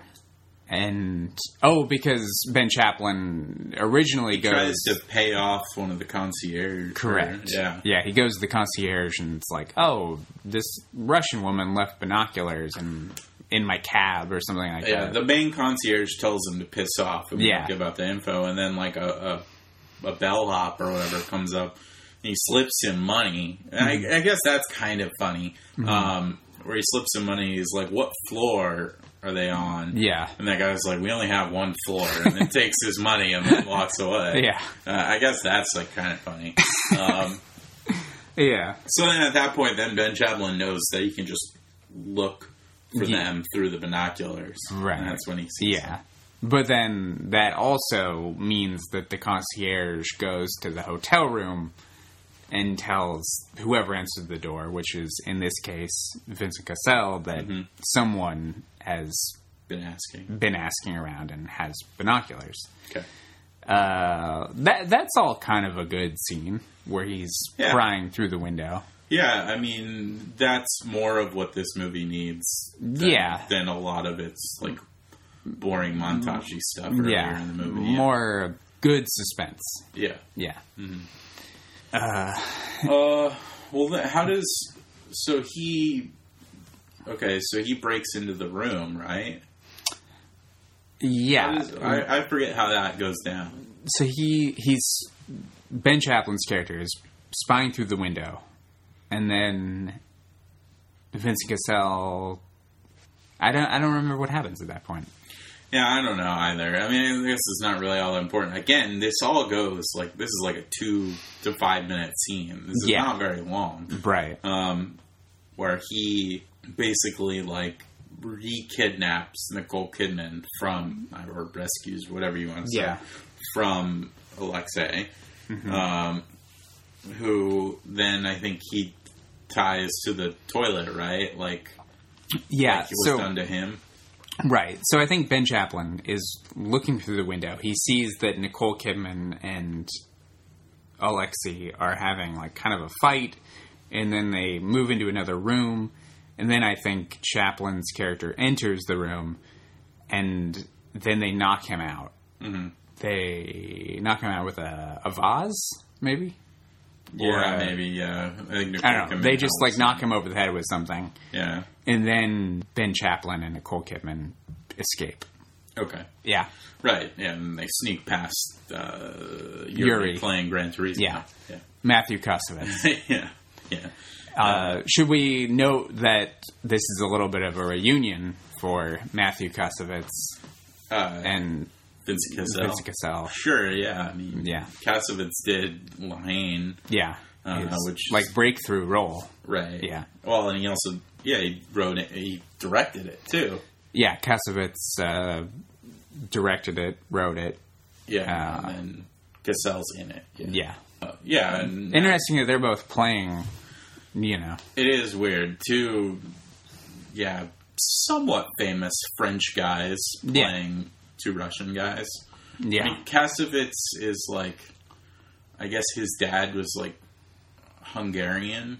Mhm. Not that that's that's not Russian. I know that, but you know, it's like Eastern European. Yeah. Um, but yeah, and then Vincent Cassel played Russian later in like Eastern Promises Yeah. a few years later. hmm But yeah, they're both French guys, and especially weird just because they're like good French guys. You know, like they're Yeah. not just any random French actors. Yeah. they're like I don't know, like pretty well known, Yeah.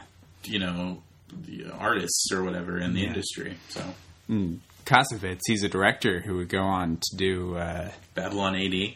Babylon AD and uh, Gothika, right? Yeah, he doesn't have a great American career. Right. It's weird because La Haine is good, and you kind of see the promise of what his career could Yeah. have been, and then yeah, I don't know. He's also, I mean, he also acts a lot too. He's in like Amelie and Yeah. the year He- before. he's had like bit parts in movies. Mm-hmm. Fifth Element. yeah, Yeah. Fifth Element. Well, he's he's a Besson guy because I think he's also in Valerian, Uh, oh, the more recent Besson movie, Yeah. which I'll probably never see in my life. um, what? There was something else he was in. Oh yeah, he was Munich. He was in Munich. He was one of the team members. yeah, that's right. Yeah, um, Haywire. He was in. Yeah, so I mean, he's he's around. He, you know, Yeah. I, I honestly I've probably seen more more stuff that Matthew Kassovitz is in than Vincent Cassel, which is funny because Vincent Yeah. Like a more notable actor. But yeah, that's right. He was one of the guys in Munich. hmm Yeah. yeah, not a not a, a role I remember. Uh, I, mean, I don't I don't think I really placed two and two together when Yeah. I saw that movie. So Yeah, I got to rewatch Munich. yeah, I, I it's one on my list too. Yeah. to rewatch. So where were we with the plot? Uh, well, they leave. They Yeah. leave, uh, and, and then what? They drive around a little bit. Yeah. Uh, and then the they you mean like Nicole Kidman and Ben Chaplin, right? mhm. uh, yeah, yeah. they then they take a cab basically to the airport. back to the airport. Yeah, Yeah. and then uh, and then they go to Russia. Yeah, then they um uh, it's kind of revealed towards the end that they uh, have stolen Alexei's passport. Mm-hmm. Oh, right, yeah, because So she tells him to say like "da" whenever Yeah. they ask him a question or whatever. so at the like the very last minute, Nicole Kidman's character instructs Ben Chaplin's character to kind of speak a small amount of Russian. Yeah, she just she just like cues him up with some some Yeah. Russian, and then he just says "da" Yeah. in res- return, which is So, just Russian for yeah. he can pretend to be uh, Alexei because they have his passport. Yeah. and then they can a little bit of theater for the uh, airport workers. yeah, yeah, flee to Russia. yeah, yeah. So And then uh, and they've got the money too. yeah, and they've got all the money that was stolen from the bank. And then Alexei realizes that his passport has been stolen. And that's the end of the movie, right? Sets up birthday girl too. Yeah, Birthday. Girl 2. BG 2. Wonder if that's wonder if that's ever been like. Wonder if he ever wrote like a draft or even come up with like an idea for it. Yeah. Um, Yeah. yeah. So we just walked through the whole movie. Yeah, I mean it's not a long movie. It's I mean it's only like an hour and forty minutes. Yeah. And the like actual meaningful plot, like we've said, like happens really quickly. Like Yeah. the stuff that actually matters for describing this movie to someone happens very fast. Yeah. And then it's just filled with lots of like random stuff Yeah. that doesn't particularly matter. Yeah, like the the parts of the movie that have potentially interesting character stuff is just like glossed over. Mm-hmm. Yeah, This movie's not good. it's not good, but it's not. I mean, it's, it's- not bad. Yeah, it's not awful. Yeah, It's it, it's just very I think I said earlier, inconsequential. Like, Yeah. watching it, it like goes in one ear and out the other. Like, you, it's such a nothing movie, and Yeah. you watch it and you- you're like, oh, well, that's why nobody really ever talks about this movie is because it's just not that interesting. Like, it's Yeah. it's fine. You can watch it and not have the worst time in the world. But I don't know. I I, I think I would give this a, a C minus. Um, I was gonna say C. Okay. Yeah. I think I'll officially give it a C. Yeah, it's not good. It's not terrible. It's, it's okay. Yeah. I don't think we're gonna get like convince a lot of people to like check this movie out, and I wouldn't even really recommend it, even though I, I don't I think it's better than some of the stuff we've watched. Yeah. But, like There's some moments that are all right. yeah, I guess Yeah. And all the actors are good, I would say. yeah. Check it out if you like Gran Turismo. Yeah, if you like Gran Turismo. Well, do you want to go over our Kidman and Cassel stuff? Uh, yeah. Uh, Vincent Cassel. Should I do his uh, his top five? I like I like him. You know, I, I like him and stuff. Yeah, uh, I haven't seen a lot of his French stuff. Um, I have seen like Brotherhood of the Wolf, Le Pacte Yeah, des Loups, I've seen that. uh, which is not a movie I, I liked at the time, so I probably wouldn't like it now. But I don't know, maybe I would. Um, uh, he did this movie with Jean Reno that I always actually kind of wanted to see called Crimson Rivers. Mm-hmm. Yeah, I always wanted to see that also. Yeah. It's funny you say that. Yeah. Because Roger Ebert reviewed it, and I remember th- thinking, based on his review, that I would want to see it. Even though Ebert didn't give it a great review, yeah, I think it was like a three star review, and he was like, "Yeah, this is all right. It's like seven, but yeah. in France." Yeah, that sounds interesting. With Yeah. Jean Reno and Vince Yeah. Cassel, yeah. that sounds like something. Yeah. Uh, directed by Matthew Kassovitz. yeah, Yeah, who plays Yuri in this movie. yeah, yeah. It's really weird how Kassovitz's career uh, went when he uh, started directing American movies. Yeah, not good. Yeah, it's a weird. Yeah, it's like he did Haine, the crime movie, and then he did Crimson Rivers, the kind of mm, detective thriller, and then Gothika. Yeah, well, it's just weird that he couldn't even do like the kind of like acceptable but not good like Luc Besson Euro trash thrillers that like were being pumped out Yeah. there for a long time, Right. Like, especially because he's buddies with Besson too. Like, it's weird that he never really like just started doing some of those. Yeah. he, he did like. Uh, I don't know. Maybe Besson like produced Babylon AD or whatever, which was a pretty big flop. But, yeah, I don't know about that. I did see Babylon AD. Ugh. How was it? Uh, well, you and I saw it together. Oh, right. I guess I've seen that movie. I mean, at this point, that was like uh, a long time ago, like Yeah. 2008. Yeah. So uh, it was bad. Yeah, I bet most people wouldn't guess that someone who's in the cri- who has a movie in the Criterion collection would also have directed Babylon AD. Yeah. But um, And Gothika. and Gothika. Yeah, I keep I keep not mentioning Gothika. Like Gothika wasn't like almost just as bad. Gothika's terrible. Um, Uh, yeah, I don't think I've seen Gothika. I have. Yeah. I have, yeah, it's bad. Uh, and then, like, his most recent thing that he directed was like 2011, and it was a French thing again. Ah. So he only really had those two American movies, Babylon AD and Gothika. Mm-hmm. Well, anyway, we were talking about Vincent Cassel, though. Yeah. Uh, so uh, let's do his top five performances. Okay, it was tough for me to do this. Yeah. Uh, should we do it like kind of staggered, where I say my top five and you say your top five, or number five and you say your number five? Sure, we can do it that way. Um, uh, I'll go with a dangerous method.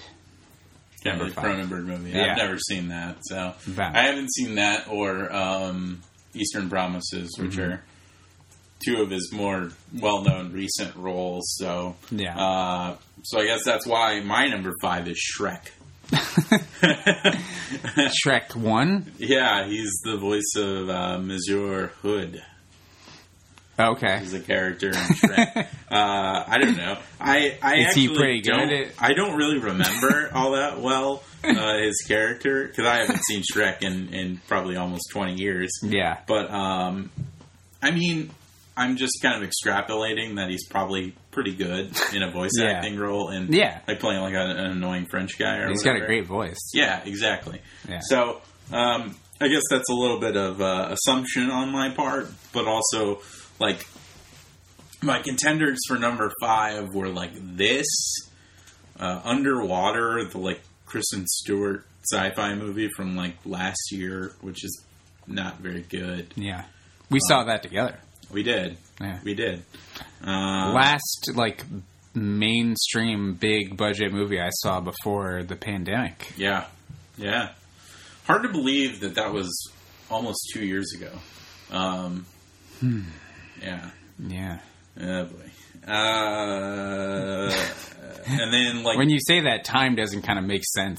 no, well, see, that's what I was just thinking. Like I was thinking, like, I- wait, did we see Underwater earlier this year? Or I was I was just thinking that was like year? a year ago, but it was two years ago. Yeah, yeah. Wow. So That's I mean, the last two years, I mean, I guess for a lot of people have really kind Yeah. Just turned into one homogenous thing. um, It's weird how January of like things that I remember happening January of last year feel like things that happened January of the year before. yeah, I, my my all my like perspective like respective months, January, uh, February, or whatever. Like you could just lump those two years versions together, and it would probably make sense to me. Um, and then like the other thing that I saw on his filmography was like Derailed, that Clive Owen thriller, which Yeah, sucks. with Jennifer Aniston. Mhm. Yeah, So that's why I went with Shrek, just because I figured he's probably pretty good in that uh, for what it is. yeah. Uh, I now that you're like kind of we're kind of talking about it, I do remember that character, and Okay, yeah, I, he's he's fine yeah, in yeah, Shrek. yeah.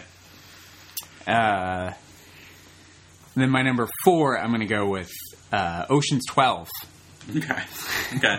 Well, I have that a little higher again Okay. because I struggled to to make the bottom of this list. My number four is actually not a movie I think is all that good. Good, good-ish director, or good to great director sometimes. Uh, Trance. Yeah, uh, yeah, which I don't think is a super great movie, but again, he's always like he's pretty good. He plays like a good, weird French villain, Right. Which is basically what he's doing in that Yeah. movie, which is um, an interesting movie. It's not. yeah. It's definitely not like good. Directed by directed by Danny Boyle. but I yeah. do think it's like a unique movie, and I guess it's it's like the kind of weird projects that I wish guys like that would still make more often, Yeah. um, even if they don't turn out to be super successful.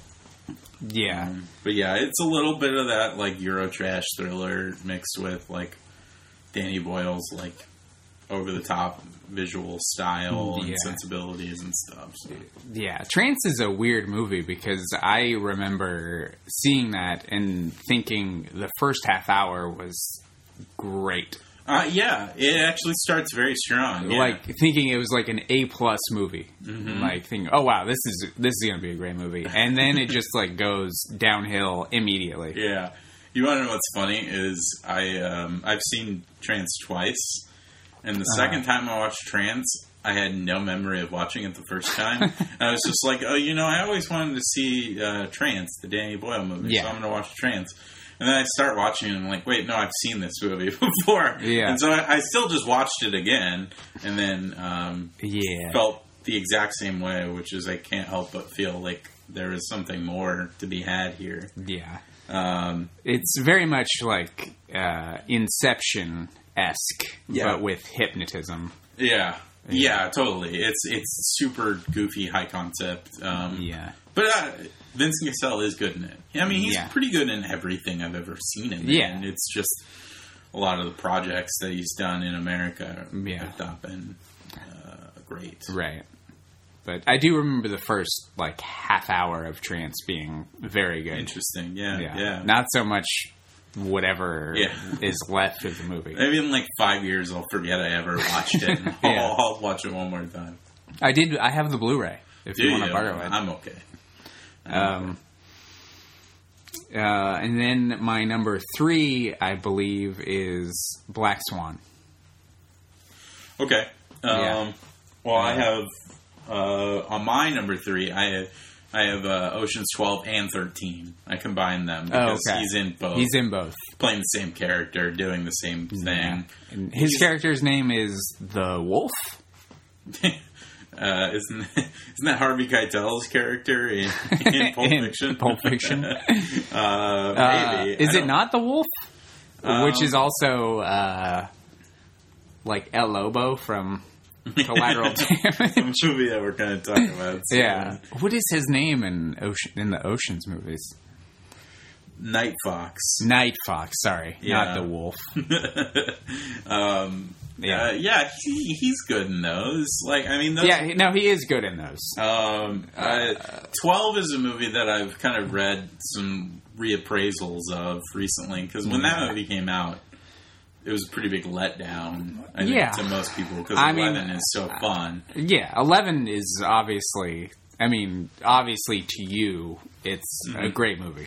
Yeah, oh, Ocean's I, Eleven's fantastic, I, I watch Ocean's Eleven every couple of years Yeah. and always have a good time. Yeah, and then Twelve is uh, its like own thing. Like it is, uh, and it it's even kind of like. it's like a commentary Like on. it's it's kind of like the Matrix Resolution or Right. Resurrections, where it's like a, a meta commentary on the nature of sequels and the Ocean Yeah. Ocean's Eleven. It's, it's a bizarre movie. It's Yeah. Soderbergh taking kind of an, more of an artistic risk than I think anyone expected from yeah, him. because Ocean's Eleven was so much fun. yeah, and it's, then- it's so straightforward. and then you get a sequel that's like this, you know, meta commentary, Mm-hmm. and you're like, what? Yeah. So, but pe- people kind of like that movie. I, I, Yeah. I need to rewatch it. Uh, I did rewatch 13 not that long ago and thought it was all right. Yeah, because 13's a little more straightforward. It's- it's- yeah. more akin to 11. Yeah. Yeah. Good Pacino stuff, playing Willy Bank and that. um, yeah, Yeah, yeah. I don't know. 13's fun. It's it's not nearly as good as the first one, but um, yeah.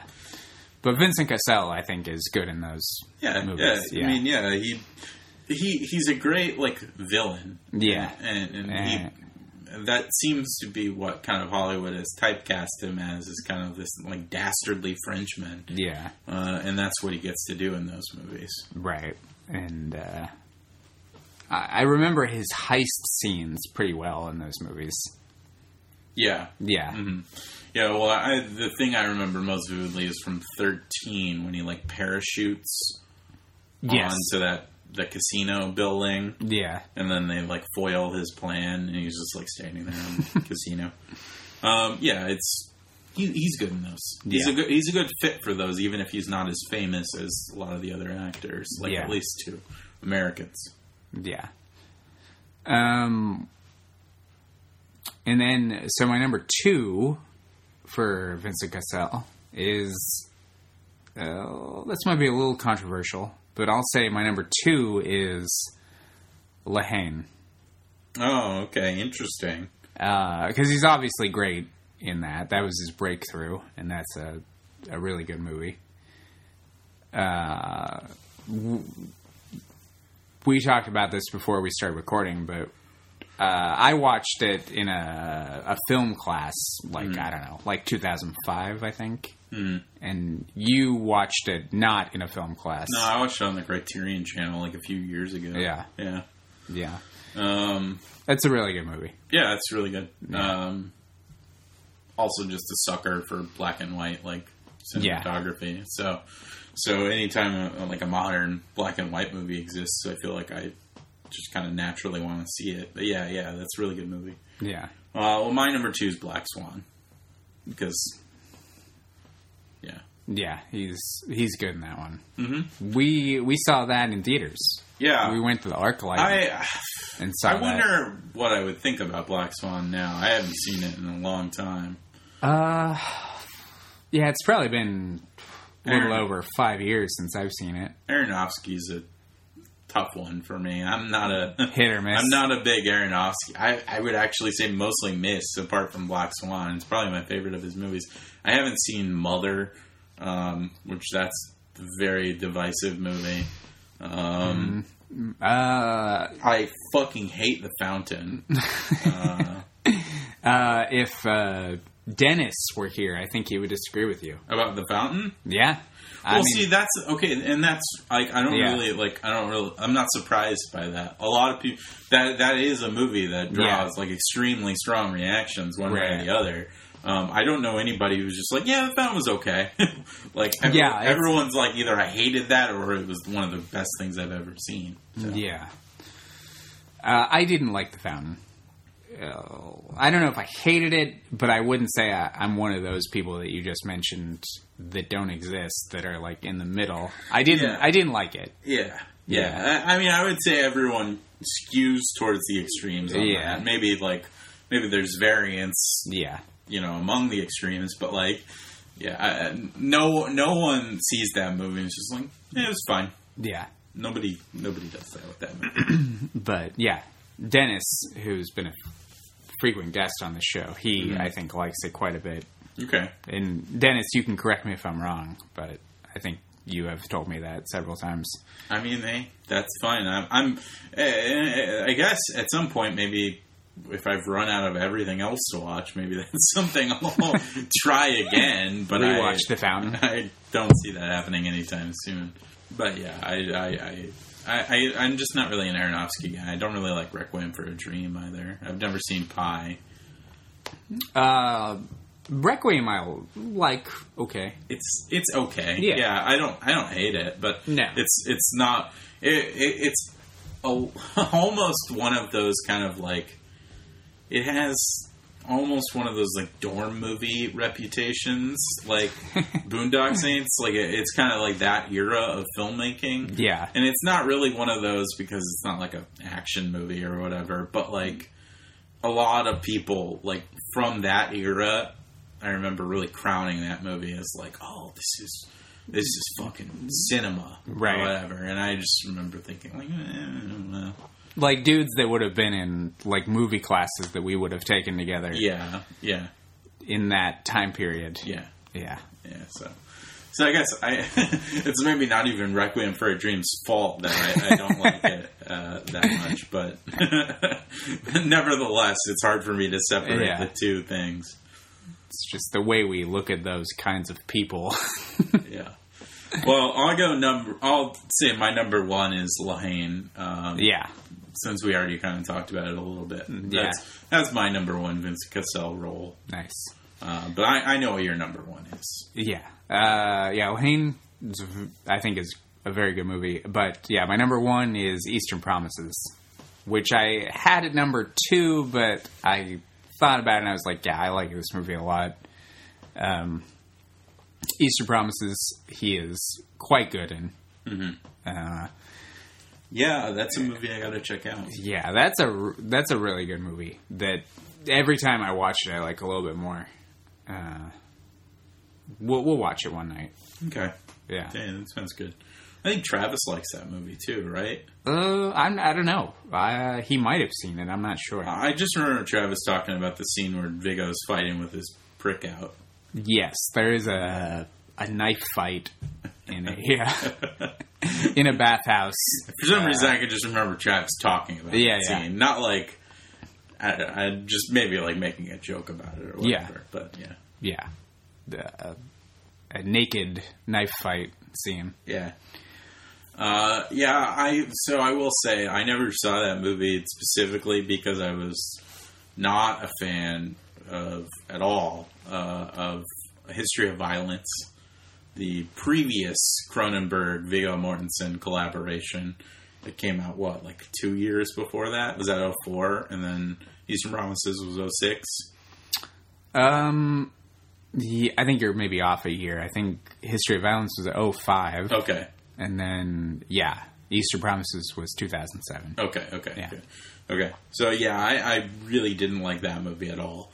Um, so that was part of the reason why I just never uh, attempted Eastern Promises. I didn't know if it would have that sort of bizarre, like, dialogue construction the way uh, History of Violence does, which is which is something that like Yorgos Lanthimos does, kind of, but I don't dislike it like I did in History of Violence. I don't Yeah. know. Yeah, it it all works a lot better, I think, in Eastern Promises.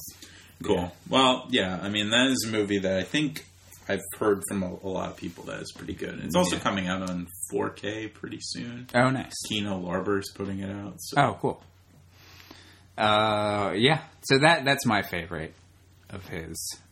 Um, all right. So uh, Dennis Dennis Hunter, who has been on the show a couple times, he submitted his his top five Vincent Cassel performances. Number five is Brotherhood of the Wolf. Le Pacte des Loups. Yeah. uh, four is Elizabeth. Oh, I guess I didn't realize he was in Elizabeth. I did see that when I was looking this up. I've never seen Elizabeth or Yeah. Elizabeth the Golden Age. Which Right. I don't think he's in that, but Uh, and then Dennis's number three was La Haine. Number two for Dennis is Black Swan. And number one is Irreversible. Um. Okay. Yeah. Yeah. yeah. See, that's a movie I've. I'm sure it's good, but it Yeah, that's so uncomfortable. One of my blind spots. I have not seen that yeah. in its entirety. Gaspar Noé, right? He did that one. Uh huh. Um, yeah, that's a movie that I'm, I'm sure is very good, but it seems very difficult to watch uh, because of its subject matter. So it's not a movie I've ever gotten around to. Yeah. yeah. Monica Bellucci's good. She's a good actor. Um, Yeah. okay, all right, good list. Good list. Yeah. Thank you, Dennis, for Thanks, uh, turning that in. Did he do a Nicole Kidman one or just Vincent Cassel? Yeah, just Vincent Cassel. Okay. Well, uh, let's do our Nicole Kidman ones then. All right. Um, uh, I'll start this time. okay. Uh, my number five is uh, so I did this by roles. Yeah, I, movies. I did the same. Okay, okay, Yeah. okay, okay. So I, I I did Moulin Rouge, Okay. which uh, not a movie I think is all that great, but I guess I was kind of thinking like what I was talking about earlier, where it was like a big turning point for kind of her career and her perception as an actor. Um, so I included that. I, I kind of struggled with the five spot on both these lists of what to actually put. So I just did Moulin Rouge. for Uh-huh. Uh, for me, I did uh, a movie that came out in the same year. I did The Others, Okay. number five. Okay. Uh, I thought about putting the others, yeah, but I ended up just ceding the Moulin Rouge, even though I haven't seen it in years, just because of its kind of prestige or whatever. But, yeah. Uh, yeah, I'd probably rather rewatch the others personally. But Yeah. I think The Others is pretty good. It's been a little while since I've seen it, but yeah. yeah. Uh, my number four was Killing of a Sacred Deer. We just talked about Yorgos Lanthimos. Yeah. Uh, I like that movie. Yeah. I like Yorgos Lanthimos. Uh, I think my favorite of his might be the favorite, actually. But uh, Yeah. Killing of a Sacred Deer and Lobster are both really good, too. Yeah. Uh, my number four is The Killing of a Sacred Deer. Yeah, okay. Thanks. uh, I think our lists are probably going to be pretty similar, um, I would think. I don't know. Maybe not. Yeah. Uh, but yeah, she she is pretty good in that movie. Oh, Um, actually, I think I'm looking at your list already, and you don't have a movie that's on mine. Oh, okay. So we're gonna have at least one variance. My number three uh, is an underrated movie, I think, uh, that not a lot of people remember or talk about these days. Uh, Stoker. I think she's good in it. Yeah. Uh, yeah, I have Stoker at my number six. Yeah, Uh, which we're not we're doing top fives, not Yeah, yeah. sixes, but well, you at least considered it for the list. yeah. Uh, yeah, that's a pretty good little movie that uh, feel like nobody really talks about. And Yeah. Yeah, we saw that together. Yeah, um, who is the? That's directed by a Korean director, right? Like, yeah, that's who- uh, Park Chan Wook yeah, that's right. uh, Old Boy. Yes, yeah. So yeah, and I think that's probably his only, That is only like English language movie. Yeah. Yeah, because everything else is everything else is Korean. So yeah, yeah, that's a it's an interesting movie. I like that movie. It's good. Yeah. I even watched it like a couple years ago. Good cast too. Mia Wasikowska, Matthew Goode, uh, my boy Dermot Mulroney. Yeah, that's right. Yeah, Dermot. I'm a Dermot dude. Uh, yeah, that, that's a pretty good movie. That uh, has a little bit of a, kind of a Wes Anderson vibe, if you think about It about does, yeah. It's like a Wes Anderson horror movie. Yeah. more so than that like stupid SNL sketch that was. Right. like a Wes, a Wes Anderson horror Yeah. movie. Yeah, that's like a real one. Yeah, yeah. nah, it's not really even a horror movie, but you know what I mean. Like, Yeah. yeah, like a dark thriller. Right. Yeah, I did like that movie quite a bit. Uh, and then my number It's your number three, right? th- uh, no, my number three is Margot at the Wedding. Okay, yeah, I've Yeah. never seen that. Yeah. Heard that's good. Yeah. She plays a character that is hard to like Mm. in that movie. Okay, Um, but yeah, r- really good. Uh, I I don't know if I love the movie, but I think she's very good in the movie. okay. Yeah. Uh, my number two is probably my favorite Nicole Kidman movie, but um, it's my number two on my list. Eyes Wide Shut. Mm-hmm. For her, I think. I mean, she's really good in it, but it's not my number one performance. Right. Kidman. Yeah. Uh, she's great in Eyes Wide Shut. She is really good. I mean, she's got the the line of the movie at the very end. So Yeah. I mean, like, I, I I actually think she's the best performance in that whole movie. Yeah. Um, and it's, I mean, don't get me wrong, Cruise is good in that movie because it's mostly him just like walking around looking panicked, which he's good Uh-huh. at. But uh, yeah, she's. I think she's the the kind of breakout performance in my Yeah. opinion from that movie. Yeah. Uh, in that scene where they get stoned, I think she's really. People make fun of that scene, Mm-hmm. Oh yeah, I like her, like laughing and stuff. Yeah. But I, No, that I think great. she's so good in that scene. yeah, yeah, where she tells him about the dream. Exactly. Yeah, no, it's a great scene. Yeah, she's really good in that movie. Yeah. Uh, and your number two is Eyes Wide Shut. That was my Yeah. number two. So Uh, what's your number? My number two is The Beguiled. Okay, Sofia Coppola. The movie's okay. Uh, yeah, I when I saw that movie in theaters, uh, my crowd was really into it. really? I saw it at the ArcLight like opening weekend, I think, Mm-hmm. and people really liked it. So I think I always thought like, oh, people really like this movie. And then I like talked to people about it, and they're like, that movie's not very good. I think it's okay. I, I liked it quite a bit. I don't I don't know if it was just like my Yeah. experience seeing it, but I, Yeah. I I did like that movie a lot. sure. Uh, I mean, the experience always is part of the part of the Yeah. well experience.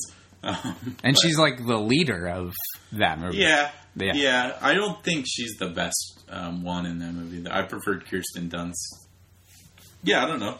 She's a reliable actor. And my number one is the AMC commercial. Just kidding. uh, uh, which I, I actually I went to the movies uh, to see Nightmare Alley uh, like a week week and a half ago or whatever. Yeah. Uh, I went to a nice little uncrowded afternoon matinee on a weekday, which is like the only way I'll go to the movies these days.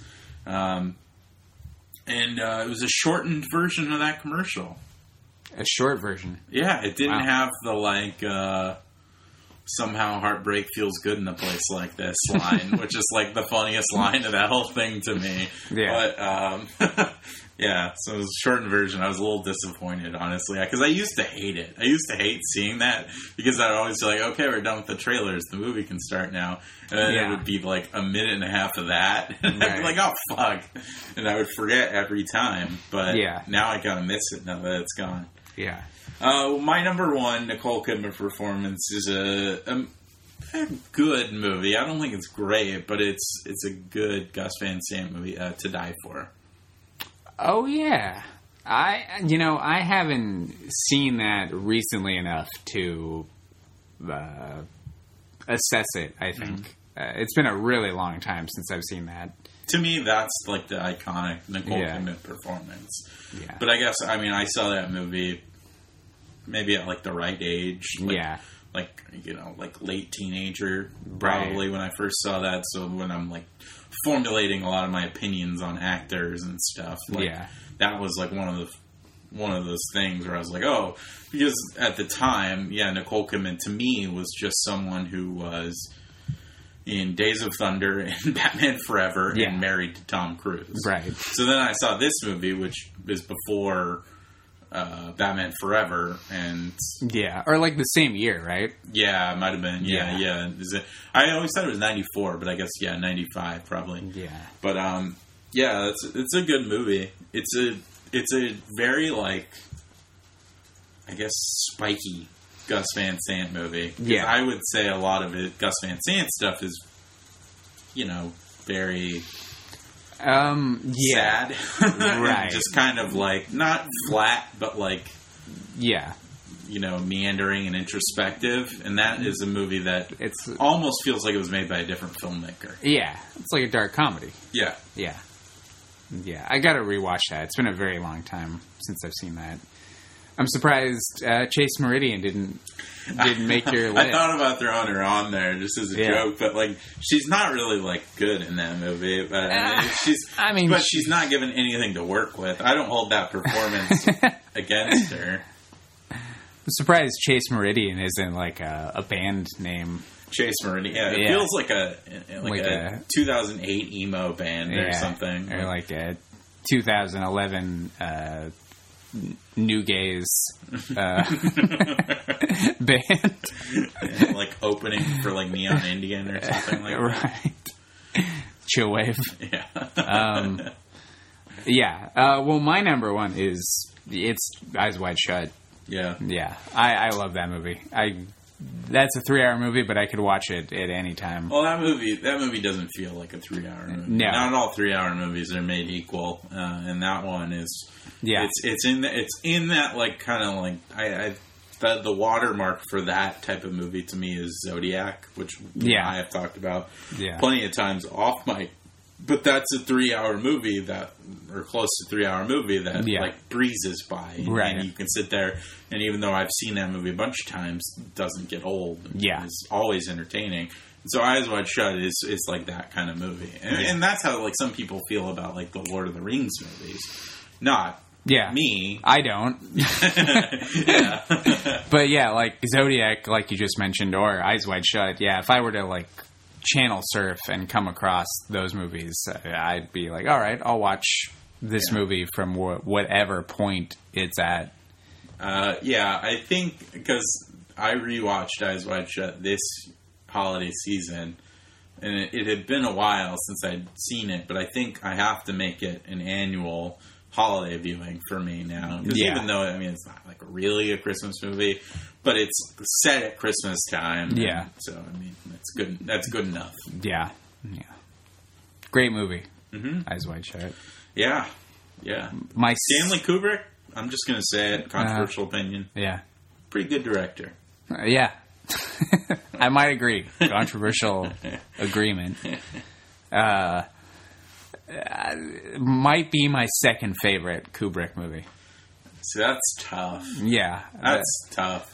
This could be a whole other tangent. we could do like a whole episode probably Yeah. on Kubrick movies. I think my number one's The Shining, Uh, which is a very like yeah. mainstream answer to that question, but also like, yeah, he made a mainstream Stephen King horror movie, but it's also the fucking coolest one. So Yeah. like, And without The Shining, we wouldn't have like any of the A twenty four horror movies. Oh, yeah, I mean the The the, in, line the is- influences. You Mhm. know, y- you can't argue. That yeah, you're right. That's a whole other. That could be a whole episode. yeah. Yeah. I mean, is there any reason why we would talk about Kubrick? Not really. I can't. Did any of his movies come out on DVD for the first time that year? We'll have to do some research. Yeah. But yeah, he was did- when did- definitely not alive. No, at this point. When did AI come out? I mean, I know it was Uh, 2001. oh, uh, yeah, When it might have come come out in DVD in 2002. That's a good point. Uh, so maybe maybe we'll have a reason to yeah, talk about it. and we it. can rewatch AI. That's another movie people love. I don't remember loving it. I remember not really liking it at all. But um, Yeah, I remember trying to like it a lot. yeah, Yeah, uh, we'll see. So Yeah. we'll see if we can do that. That that'd be interesting. I, I I would not mind a reason to rewatch that movie to see where I stand on it now, yeah, and also it'd be fun to talk about both Spielberg and Kubrick. Yeah, yeah, two uh, Uh, very famous directors. Yeah. Um, and if you're wondering why we're talking about that, he almost Kubrick almost directed that movie. Yeah, If he had yeah, not- yeah. I guess Yeah. I guess not everyone may know that. Yeah. but that that movie was uh, conceptually a Kubrick movie Yeah, for a very long time of its Yeah. production. He was supposed to make it, but then he died. yeah, Yeah. and then Spielberg took the project over and finished it Yeah. because it wasn't quite finished. And Right. So, Yeah. I. I think that movie has got some strange tone issues, and that's probably attributable to the fact that two very different directors had their hands on that project. Like, Right. in terms of their sort of like outlook and worldview and stuff. Good directors, but different. Good, but different. Yeah, Yeah. yeah. Yeah. um, both are good directors. Yeah. Yeah. And one has made more bad movies than the other. Yeah. Well, a lot. He's also just made a lot more movies in That's general. true. Yeah, but yeah. yeah, Obviously, when you make that many movies, the ratios can be Yeah. off. But yeah, That could be for a different episode. yeah. Now, now I'm hoping that AI came out on DVD in 2002. I think it did. We'll we'll figure it out, Yeah. but yeah. Well, we could just do a Kubrick episode just because we want to. because we want to. Yeah. Yeah, I mean, we keep acting like we can't do Yeah. something, but we're literally the ones who decide Yeah. what to do. We can do whatever we want. Yeah. just because we're we're at the mercy of 2002. yeah. Yeah.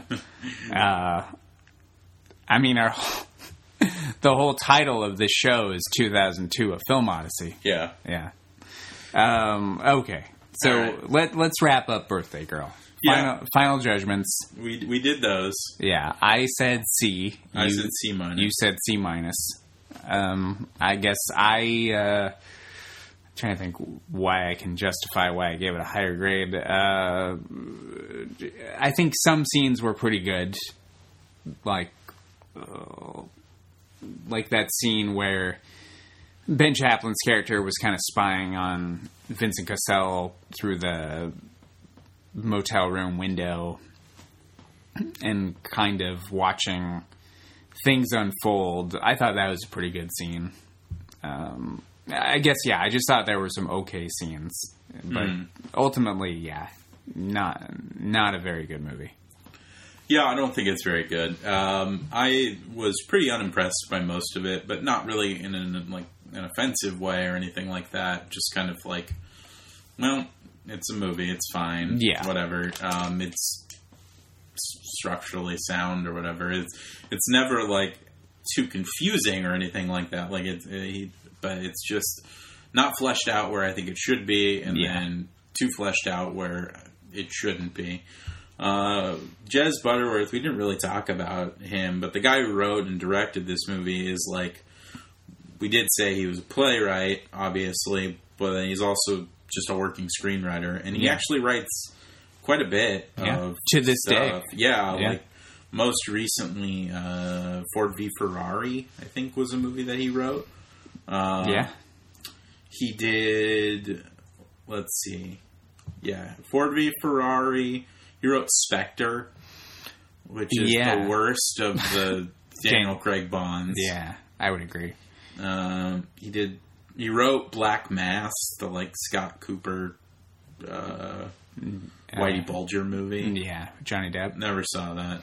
I didn't either. Yeah, Uh, he wrote Get On Up, the uh, James Brown biopic Mm-hmm. with Chadwick Boseman. Uh, he co-wrote. I don't know what the collaboration was like with Christopher McQuarrie, but one of my favorite Tom Cruise movies, Edge of Tomorrow. yeah. Um, Yeah, I think I had read that Nicole Kidman uh, was supposed to be in uh, Mr. and Mrs. Smith at one point, and she recommended uh, Jez Butterworth to Doug Liman to Yeah. do, to do rewrites, and I think those two like hit it off Yeah. from what I read. And uh, yeah, so the then Jez Butterworth did scripts for Doug Liman movies. Yeah, because he also co-wrote Fair Game. Yeah. Naomi Watts, Sean Penn, Right. like CIA movie. And then Edge of Tomorrow. Yeah.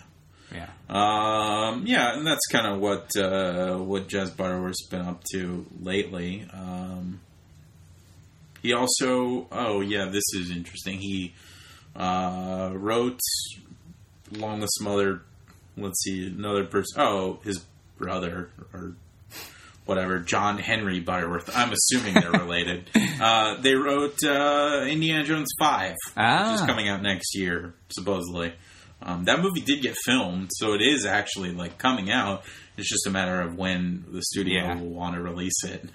I think we'll still be dealing with COVID next year, so Right. who knows? But uh, Yeah. yeah, so Jez Butterworth's still doing pretty well for himself, I would say, if he's writing Indiana Jones Five. Yeah.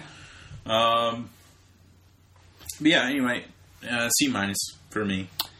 Don't care to watch it Yeah. ever again. I mean, I, I, don't know. If somebody told me they were going to watch it, I wouldn't say don't, but No, I Uh, think just letting keeping expectations in check. You're going to Yeah. watch this movie if you do decide to watch it, and you're going to think, hmm, there really could have been more in there yeah. that you're not getting. It's all right, but Yeah. it could have been a lot better. yeah. Yeah. Uh, all right. Well, box office. I did this Uh-huh. the organic way. I did this at work, so I just like wrote it on a piece of paper. Okay. Um, yeah, this movie came out February 1st. Uh, it was number 12 at the box office.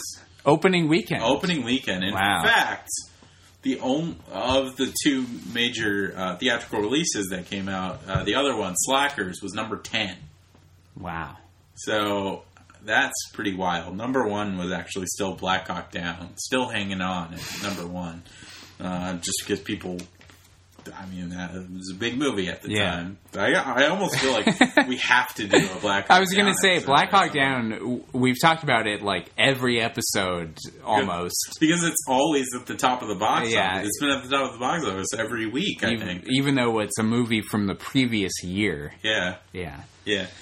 So uh, this had an estimated budget of thirteen million dollars. So it did two point three million opening weekend, um, but it only went on to make five point one million uh, domestically. Uh, so uh, yeah, it only added about uh, what two point eight million dollars over the rest of its run here in Yeah. the states. Uh, did did a little better internationally. Did eleven million dollars, uh, probably because it's directed by an Englishman, starring Yeah. two Frenchmen, um, Right. and an Englishman. So uh, worldwide, yeah, sixteen point one million dollars. So I guess technically made its money back, uh, although not a not a big success Yeah. financially. Um, what do you think this movie uh, got on Rotten Tomatoes? Um, so when I, I've been reading about movies that we've been doing for this podcast, I've tried to avoid looking at the tomato score because I know we're going to do I, this. I know it's hard. It's hard because you click around on so many Yeah. things for the these movies while you're watching them, or afterwards, or even Yeah. before if you're doing research or whatever. I know. So you have the more difficult job of Yeah. having to avoid that, which is hard because the Metacritic score is also plastered on the IMDb page. Yeah. Well, I definitely don't know the Metacritic score. Okay. Uh, um, I for the Rotten Tomatoes score, I'm thinking that it's definitely like in the middle somewhere. Uh, I'll say like barely positive. I'll say like sixty-one percent. No, very close. It's 59, so it's barely, Okay. barely rotten. Okay, so it's a rotten. It's a rotten movie. rotten movie. I, it might have been positive Okay. when that movie came out. Yeah. That, uh, that is the downside is that we can't get a version of Rotten Tomatoes that's like a screenshot of, Of from two- 2002. 2002, yeah. Which, I mean, there that actually might be possible. I'm going to look into that because Yeah. there's there's this thing called the Wayback Machine. I think is like it takes like like captures of websites from older time periods. Yeah. So maybe that's possible. I don't know. I'll look into it. I don't think it is, but um, but as of right now, it's 50. Wow. We could email Rotten Tomatoes and see what they have to say. Uh, well, it's funny because uh, I watched uh, yesterday uh, an episode of Cobra Kai with Travis. Uh huh. Which is not a show I've ever watched or care about, but Travis is a big fan because he's a big Karate Kid fan. Yeah. And they had they had like someone on the there was like a Q and A afterwards, Mm-hmm. and they're like, "Yeah, I'm the editor of Rotten Tomatoes," and I guess it's just not a job I ever thought someone had, Yeah. because I just think of it as just being this website that just compiles other people's Right. opinions. But yeah. yeah, An aggregate. Yeah. That's. Yeah. Yeah. I've never thought of that either. yeah.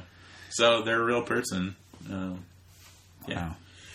Uh, all right, Metacritic. Metacritic. Score. I'll, I'll say 68.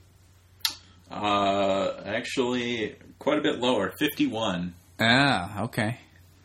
Yeah, I yeah. For some reason, I just thought about this movie as being like uh, Kinda like- almost well Yeah. received.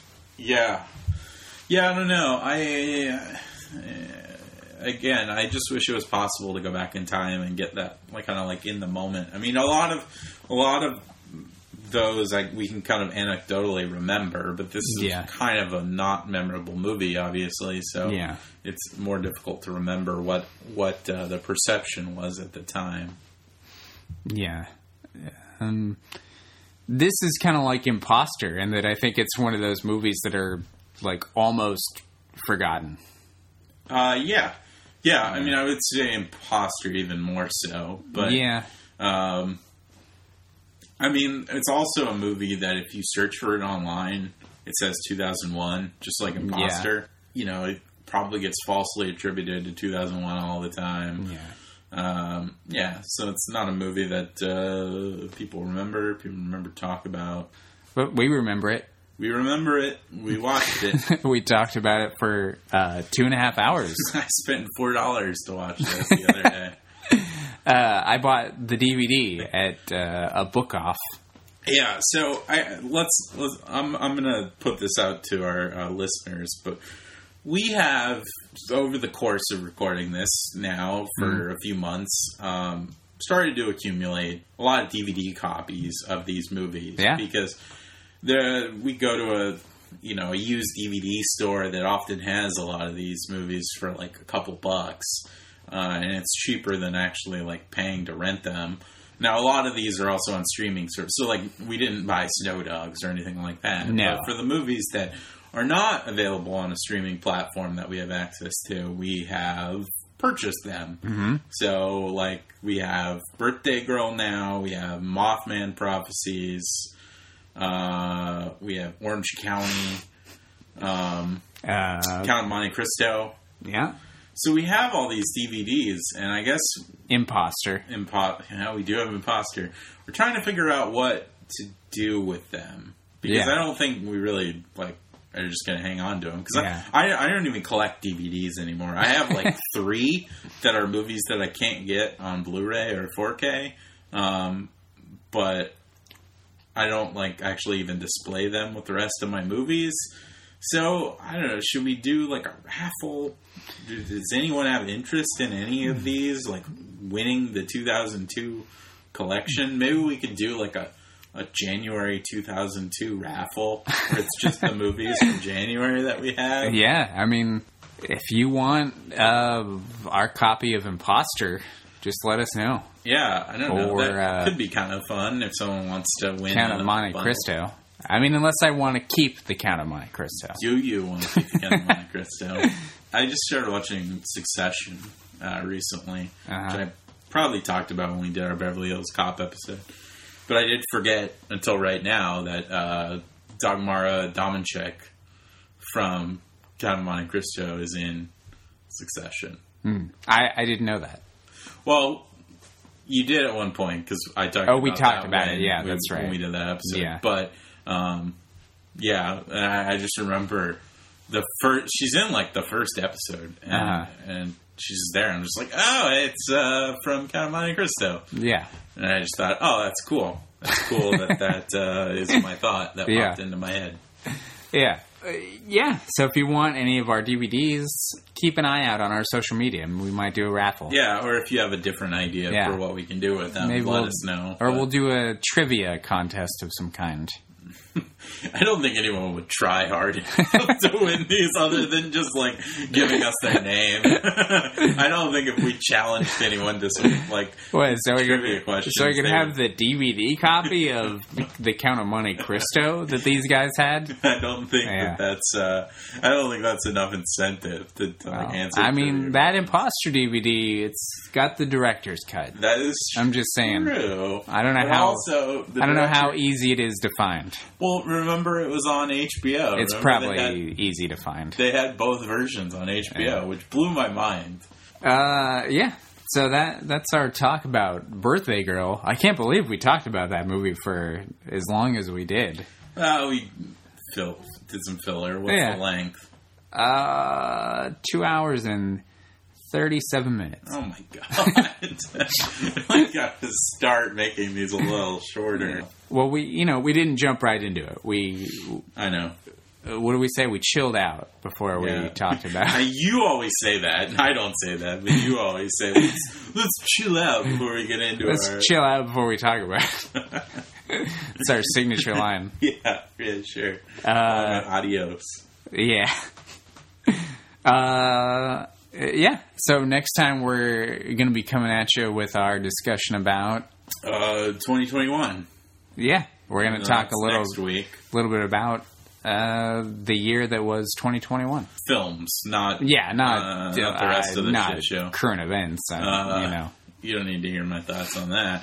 Uh, but yeah, so that's that's a bonus episode next week, and then uh, regular scheduled programming the week after is going to be Slackers, and also probably a brief little discussion on Raaz, the uh, Yes. Hindi language "What Lies Beneath" remake. Yeah. So Uh, unofficial remake. unofficial, yeah. Yeah. Which oh, we we did some research into other like Hindi language and Bollywood uh, remakes, Remakes, yeah. unofficial remakes. And I think the weirdest one that I saw was that uh, Norm Macdonald movie. Yeah. What was Screwed. Screwed? Yeah, Screwed. Yeah, the Norm Macdonald Dave Chappelle 2000. I think is when that movie came. out Yeah. Uh, comedy, which I don't think is a particularly well liked movie, or it was at the time. Maybe people have come around to it, uh, especially now that Maybe. Norm Macdonald kind of has cult status after his passing.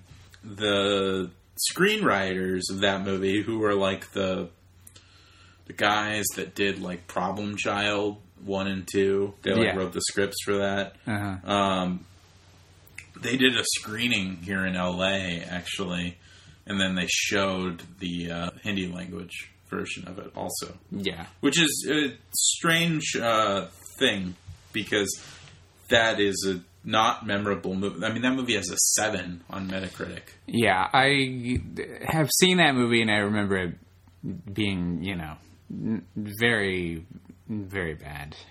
Uh, which sucks because I love Danny DeVito Yeah.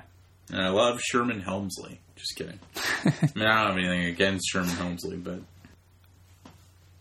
All right. Well, yeah. That's- no. Sorry, I thought, thought you had another thought about about Screwed. Okay, well, Lochlyn Munro's in it, so maybe I do want to see this. there movie. you go.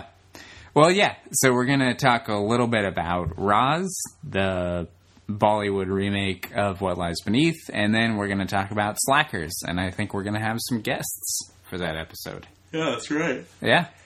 Uh, well, it's getting pretty late, Yeah, I'm yawning. so we should probably sign off. So Dan can say adios.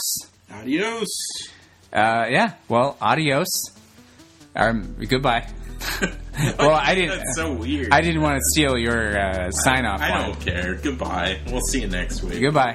See you on the next episode.